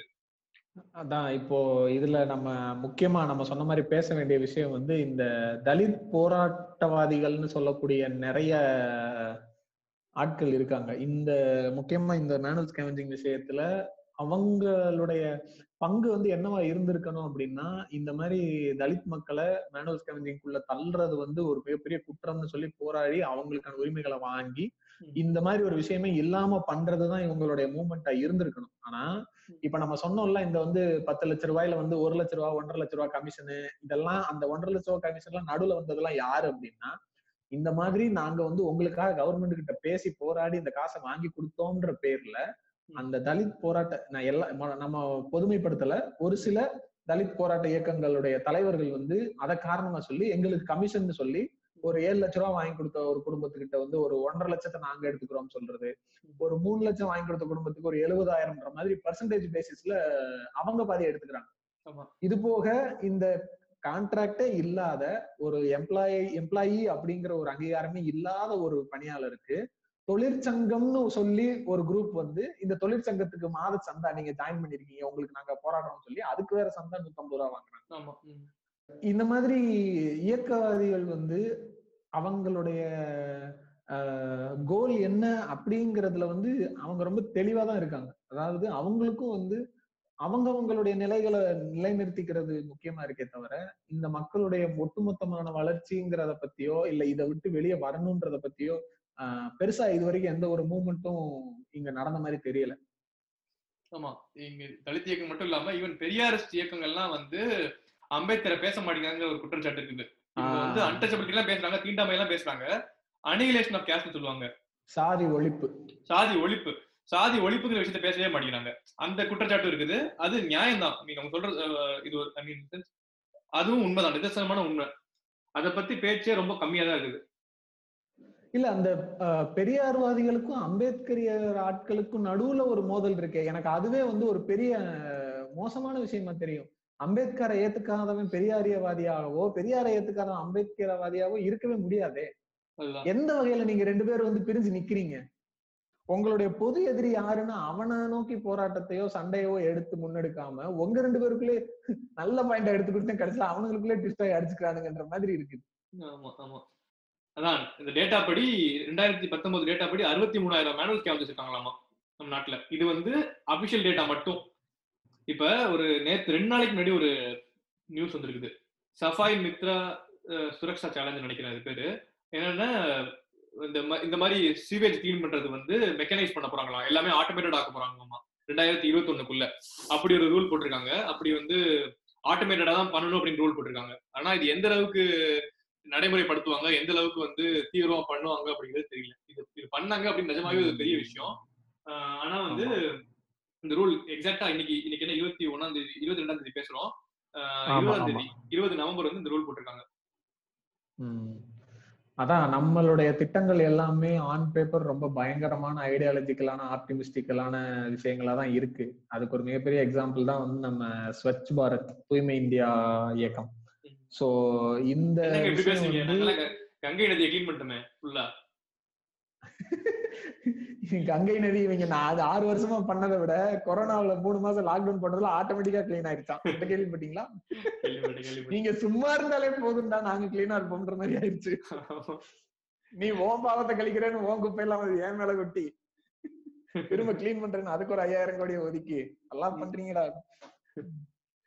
சரி இது இதுல வந்து நம்ம பேச வேண்டிய விஷயம்ன்றது வந்து ஒவ்வொரு தனி மனிதர்களா முதல்ல நம்ம என்ன செய்ய வேண்டியது செய்யணும்ன்றது இருக்குல்ல. இப்போ நம்ம ஒரு பப்ளிக் டாய்லெட்ல போய் யூஸ் பண்ணோம்னா எத்தனை பேரு பப்ளிக் டாய்லெட்ல ஒரு ஒரு யூரின் பாஸ் பண்ணா கூட யூரின் போயிட்டு அதுல தண்ணி திறந்து விடுறோம். இந்தியன் சப்கான்டினென்ட் மாதிரி கொஞ்சம் பின்தங்கிய அதாவது சமூக அல் அ- அல்லது இந்த பாப்புலேஷன் விஷயத்துல அதிகமா இருக்கக்கூடிய நாடுகள்ல இந்த மாதிரி பொது கழிப்பிடங்கள்ல யூஸ் பண்றதுடைய மேனஸ்ன்றது நம்ம கிட்ட எவ்வளவு தூரம் இருக்கு? ஏன்னா மெயினான விஷயம் அதுல இன்ஃப்ராஸ்ட்ரக்சர் எல்லாம் நிறைய ப்ராப்ளம்ஸ் இருக்கு. ஏன்னா கவர்மெண்ட் வந்து அந்த பொது கழிப்பிடங்களை ஒழுங்கா ப்ராப்பரா மெயின்டைன் பண்றது இல்ல அப்படி தப்பி தவறி ஒன்னு ரெண்டு பப்ளிக் டாய்லெட்ஸ் ஒழுங்கா மெயின்டைன் ஆனாலும் அங்க போய் யூஸ் பண்ற நம்மள எத்தனை பேர் வந்து போயிட்டு அதை யூஸ் பண்ணிட்டு ப்ராப்பரா அதை க்ளீன் பண்ணிட்டு வெளியே வருவோம். அதுவே ரொம்ப கம்மி. இன்னொரு விஷயம் இந்த டாக்குமெண்ட்ல அவங்க மென்ஷன் பண்ண இன்னொரு விஷயம் வந்து இப்ப இவங்க வந்து மலமா அல்றதுன்றது வந்து போய் பாத்ரூம்ல அல்றது மட்டும் இல்லை. இப்ப நீங்க வீட்டுக்கு குப்பை வாங்க வர்றாங்க உங்க குப்பை தொட்டியில இருக்கிறதெல்லாம் மொத்தமா கொட்டி விடுறீங்கல்ல? அப்படி கொட்டி விடுறதெல்லாம் கிட்ட கடைசியில இவங்க போய் அவங்க வண்டியில இருந்து அந்த லாரியில அப்படி அள்ளி போடணும். அதை அவங்க கையில தான் அள்ளி போடுறாங்க. அப்போ இப்ப வீட்டுல வயசானவங்க இல்ல சின்ன குழந்தைங்க வச்சிருக்கவங்க இல்ல இந்த சுகர் பேஷண்ட் இந்த மாதிரி இருக்கிறவங்க எல்லாம் படுத்து படுக்கையா இருக்கவங்க எல்லாம் வந்து அவங்க வீட்லயே வந்து சில நேரங்கள்ல தெரியாம அவங்களால அவங்களுக்கு வந்து மலம் கழிச்சிருவாங்க. சோ அதை எல்லாத்தையும் அள்ளி குப்பை தொட்டிக்குள்ள போட்டுட்டு அதை அப்படியே தான் நம்ம இந்த குப்பை கிட்ட நம்ம போடுறோம். நீங்க உங்களை வீட்டளவுக்கு நீங்க வந்து ரொம்ப சேஃபா கவருக்குள்ள வச்சுக்கிட்டு போடுவீங்க. அந்த கவரை கரெக்டா நம்ம போடுறோமாங்கிறதே பெரிய கேள்விக்குறி தான் இப்போ என்ன என்னைய வச்சு நான் பேசுறேன். எனக்கு தெரிஞ்சு இப்போ வரைக்கும் எனக்கு வந்து இந்த குப்பைகளை பிரிச்சு போடுறதுன்றது எனக்கு தெரியல. அதை எப்படி எதை எதை எப்படி பிரிச்சு போடணுன்றது எனக்கு நிஜமாவே இப்போ வரைக்கும் தெரியாது. ஆனா நான் என்ன பண்ணுவேன்னா இந்த கார்பேஜ் பேகுக்குள்ள எல்லா குப்பையும் மொத்தமா போட்டு அதை அந்த பேகை நல்லா கட்டி அந்த இதுல போடுவோம். ஸோ தட் அவங்க அந்த பேக்கை மட்டும் எடுத்து எடுத்து போடுற மாதிரி இருக்கும் அந்த மெஷினுக்குள்ள அவங்க டைரக்டா அந்த குப்பையை டீல் பண்ண வேண்டியது இருக்காது. எனக்கு நான் பண்றது முழுமையா சரியா அப்படிங்கறதுல எனக்கு தெரியல. இதுல இன்னும் பெட்டரா என்ன பண்ண முடியும்ன்றது எனக்கு தெரியல. அதை நம்ம பண்ணணும். பட் அட்லீஸ்ட் இந்த மாதிரி பண்ணாலாவது அவங்க அந்த வேஸ்ட்டுகளை வந்து டைரக்டா அவங்க கையால ஹேண்டில் பண்ண வேண்டிய தேவை இருக்காது. ஆஹ் நான் சொன்ன மாதிரி நம்ம வீட்டு பாத்ரூம்களை நம்மளே கிளீன் பண்ண ஆரம்பிக்கணும். அது வந்து இன்னொரு முக்கியமான விஷயம். நீங்க வந்து இப்ப துப்புரவு பணியாளர்கள்னு நியமிக்கப்பட்டதுனால அவங்க தான் எல்லாமே வேலை செய்யறாங்க இப்ப நம்ம வீட்டுக்கு ஒருத்தவங்களை கூப்பிட்டு வீடு துடைக்க கூப்பிடுறோம் இல்ல பாத்திரம் விளக்க கூப்பிடுறோம்னா வீட தொடமா கிச்சனை தொடமா எல்லாத்தையும் தொடமா அப்படியே பாத்ரூம் கழுவி விட்டுருவான்னு நம்ம சொல்றோம். அந்த பாத்ரூம் கழுவுறதுன்றது பார்ட் ஆஃப் ஹவுஸ் கீப்பிங்னு நம்ம ஆக்கி வச்சுட்டோம். பட் அந்த பாத்ரூம் கழுவுறதுன்றது அவங்களுடைய செல்ஃப் ரெஸ்பெக்டுக்கு எதிரான ஒரு விஷயம். அதை இது பண்ணக்கூடிய ஒரு விஷயம்ன்றத புரிஞ்சு நம்ம அவங்கவுங்க டாய்லெட் அவங்கவுங்க கிளீன் பண்ண ஆரம்பிக்கணும் முதல்ல. வீட்டுல அதுக்கப்புறம் நம்ம வெளியே போறதோ பப்ளிக் டாய்லெட்டை பத்தியோ யோசிக்கலாம். ஃபர்ஸ்ட் இதை கிளீன் பண்றதே நம்ம நம்ம பல பேர் பண்றது இல்ல. நிறைய வீடுகள்ல அதுக்கு ஆள் வச்சு பாத்ரூம் கழுவுறதுக்கு வந்துதான் கழுவிட்டு போறாங்க. அதான். இப்ப நம்ம ஈவன் இந்த புனிதம் எபிசோட்லயே பேசியிருந்தோம். தொழில புனிதப்படுத்தக்கூடாது அப்படின்னு. இதுதான் நான் சொன்னதுக்கான மெயின் ரீசன் இப்ப நீங்க வந்து இந்த தொழில வந்து இப்ப நம்ம மோடிஜி சொல்ற மாதிரி வந்து தூய்மை பணியாளர்கள் வந்து நம்ம நாட்டோட முக்கியமான தூண்கள் அப்படின்னு சொல்லிட்டு அவங்களுக்கு கை தட்டுறது இப்படி பண்றாங்கல்ல. இது இதுல என்ன பிரச்சனை அப்படின்னா இவங்களுக்கான தேவைகளை வந்து அது மறைக்கும். நாங்க தான் அவங்களுக்கு கை தட்டிட்டோம்ல. நாங்க எல்லாம் அவங்களை வந்து மரியாதையா பார்த்தோம்ல அதனால வந்து நீங்க பண்ணிட்டே இருக்க அப்படிங்கிற மாதிரி ஆக்கிடும் அதுதான் அதுல பிரச்சனை. உண்மையான பிரச்சனை நிறைய நடந்துச்சு. குப்பல்ற வர்ற வந்தவங்களுக்கு எல்லாம் ரூபா நோட்ல மாலை போடுறது மாலை போட்டு மரியாதை காலில் விழுகிறதுன்னு காமெடி பண்ணிட்டு இருந்தாங்க எல்லாமே போட்டோ மட்டும் எடுத்து வச்சுக்குவாங்க. நீங்க வேற அதான் மாலை போட்டு காசு கொடுக்க போறாங்க அதான். அவங்களுக்கான தேவை என்ன? அந்த மாதிரி தொழில இனிமே யாரையும் பண்ண விடாம பண்றதுக்கு என்ன வழிங்கிறத பார்க்க மாட்டாங்க. அதனாலதான் எதையும் புனிதப்படுத்த கூடாது எது எல்லாத்தையுமே வந்து ஒரு பகுத்தறிவோட எல்லாத்தையும் ஒரு லாஜிக்கோட பார்க்கணும். அப்படி அதனாலதான் சொல்றது. இன்னொன்னு இந்த சாதிய மனநிலை. இத முதல்ல விட்டு தொலையணும். இவங்கெல்லாம் இதுக்குதான் இவங்களுக்கு இதுதான் அப்படிங்கிற மனநிலை வந்து நீங்க வந்து யாருமே எக்ஸ்பிளிசிட்டா யாரும் யோசிக்கிறது இல்ல நம்ம நீங்கன்னு சொல்லக்கூடாது. நம்ம யாருமே வந்து அதை எக்ஸ்பிளிசிட்டாலாம் யோசிக்கிறது இல்லை ஆனா நம்ம எல்லாருக்குள்ளயும் நம்மளுடைய நடைமுறைகள்ல பிறந்ததுல இருந்து நம்மளுக்கு வந்து நம்மளே அறியாம சொல்லி கொடுத்துட்டாங்க. அதை விட்டு வெளியே வந்து நம்ம வேற ஒரு மனநிலைக்கு மாறுறதுன்றதே ஒரு பெரிய சாதனை தான். முதல்ல அதெல்லாம் விட்டு வெளியே வரணும். இந்த வீட்டுக்குள்ள வர வச்சுட்டேன் அவங்கள. நான் அவங்கள்ட்ட சரிசமமா நின்று பேசினேன். இப்படின்னு நீங்க மென்ஷன் பண்ணி சொல்றதே ரொம்ப கேவலமான ஒரு பழக்கம். அதை முதல்ல விடணும். இன்னொன்னு நீங்க பாத்தீங்கன்னா ஆல்மோஸ்ட் ஒரு நைன்டி ஃபைவ் நைன்டி பர்சன்ட் ஆளுங்க வந்து இந்த டாக்குமெண்ட்ரியில காட்டின தொழிலாளிகள் வந்து எல்லாருமே நெத்தியில பார்த்தா விபூதி குங்குமம் வச்சிருந்தாங்க. அப்ப நீங்க சொல்றத பார்த்தா இவங்க எல்லாருமே இந்துக்கள் தானே? நீங்க சொல்ற இந்து சொந்தங்கள் தானே எல்லாருமே? உங்க இந்து சொந்தத்துல இப்படி இப்படி நிலையில இருக்காங்களே இவங்களை பத்தி நீங்க என்ன கண்டுக்கிட்டீங்க இவங்களுக்கான என்ன இவங்களுக்கான என்ன வேலைகள் நீங்க பண்ணீங்கிறது இருக்குல்ல? நீங்க வந்து மதம் மாறிட்டா மட்டும் இதுக்காக மதம் மாறிட்டான் அதுக்காக மதம் மாறிட்டான் பிரெட்டுக்காக மதம் மாறிட்டான்னு சொல்றீங்கல்ல? உங்க சொந்தத்துல உங்க இந்து சொந்தத்துல இருக்கவங்களுக்கு உங்களால சாப்பாடு போட முடியல உங்களுக்கு தேவையான வாழ்வாதாரம் கொடுக்க முடியல அப்படின்னு அது உங்களோட தப்பு தானே? அதை முதல்ல பார்த்துட்டு அப்புறம் வந்து மதமாட்ட மாற்றம் குறித்து பேசுங்க. இன்னொரு ஒரு விஷயம் இந்த இந்த டாக்குமெண்ட்ரியோட கடைசியில ஒரு ஒரு பாட்டு ஒண்ணு வந்துருந்துச்சு. எனக்கு ஒரு மாதிரி ரொம்ப இந்த அதுல யூஸ் பண்ணிருக்க வேர்டெல்லாம் நான் நம்ம வந்து சாதாரணமா பேசும்போது என்ன இந்த வார்த்தையெல்லாம் யூஸ் பண்ற நாகரிகம் இல்லாமன்னு பேசுற மாதிரிலாம் நம்ம சொல்லுவோம். ஆனா அந்த பாட்டை கேளுங்க அதுல இருக்கிற ஒவ்வொரு வார்த்தையும் அவ்வளவு உண்மை. நம்ம அப்படிதான் வச்சுட்டு இருக்கோம். ஜஸ்ட் அதை மென்ஷன் பண்ணணும்னு தோணுச்சு. இந்த டாக்குமெண்ட்ரி ஃபேமஸ் ஆகாம போனதுக்கான காரணம் ரெண்டு. ஒண்ணு இத முழுசா உட்காந்து பாக்குறதுக்கு ஒரு பெரிய தைரியம் வேணும். பாதி பேர் பார்க்க மாட்டோம். ஆனா பாருங்க எல்லாரும் தயவு செஞ்சு இந்த இத வேலையை செய்யறவங்களுடைய மனநிலை யோசிச்சு பாத்தீங்கன்னா கண்டிப்பா உங்களால இந்த வீடியோ பார்க்க முடியும். இதை ஃபுல்லா பார்த்தாதான் நாங்க சொன்னதை விட அதுல என்னென்ன பேசியிருக்காங்கன்ற நிலவரம் புரியும். ரெண்டாவது விஷயம் இதுல அநியாயத்துக்கு உண்மையை பேசியிருக்காங்க. அதனால அதை ஃபேமஸ் ஆக விட மாட்டாங்க. தயவு செஞ்சு அதை ஃபேமஸ் ஆக்கணும். இது நிறைய பேர் பார்க்கணும். இந்த இந்த மேனுவல் ஸ்கேவஞ்சிங்ன்ற விஷயம் வந்து ஒரு கவனமே ஈர்க்காம இருக்கிறதே ஒரு மிகப்பெரிய தப்பு. இதுக்கு உரிய ம- கவனத்தை கொடுத்தாகணும். இதை பத்தி நம்ம நிறைய பேச வேண்டிய கட்டாயம் இருக்கு. இதுல பெரிய மாற்றங்கள் இது சுத்தமா ஒழிக்கப்பட வேண்டிய ஒரு பிராக்டிஸ் இது இல்லாம ஆக்கணும்.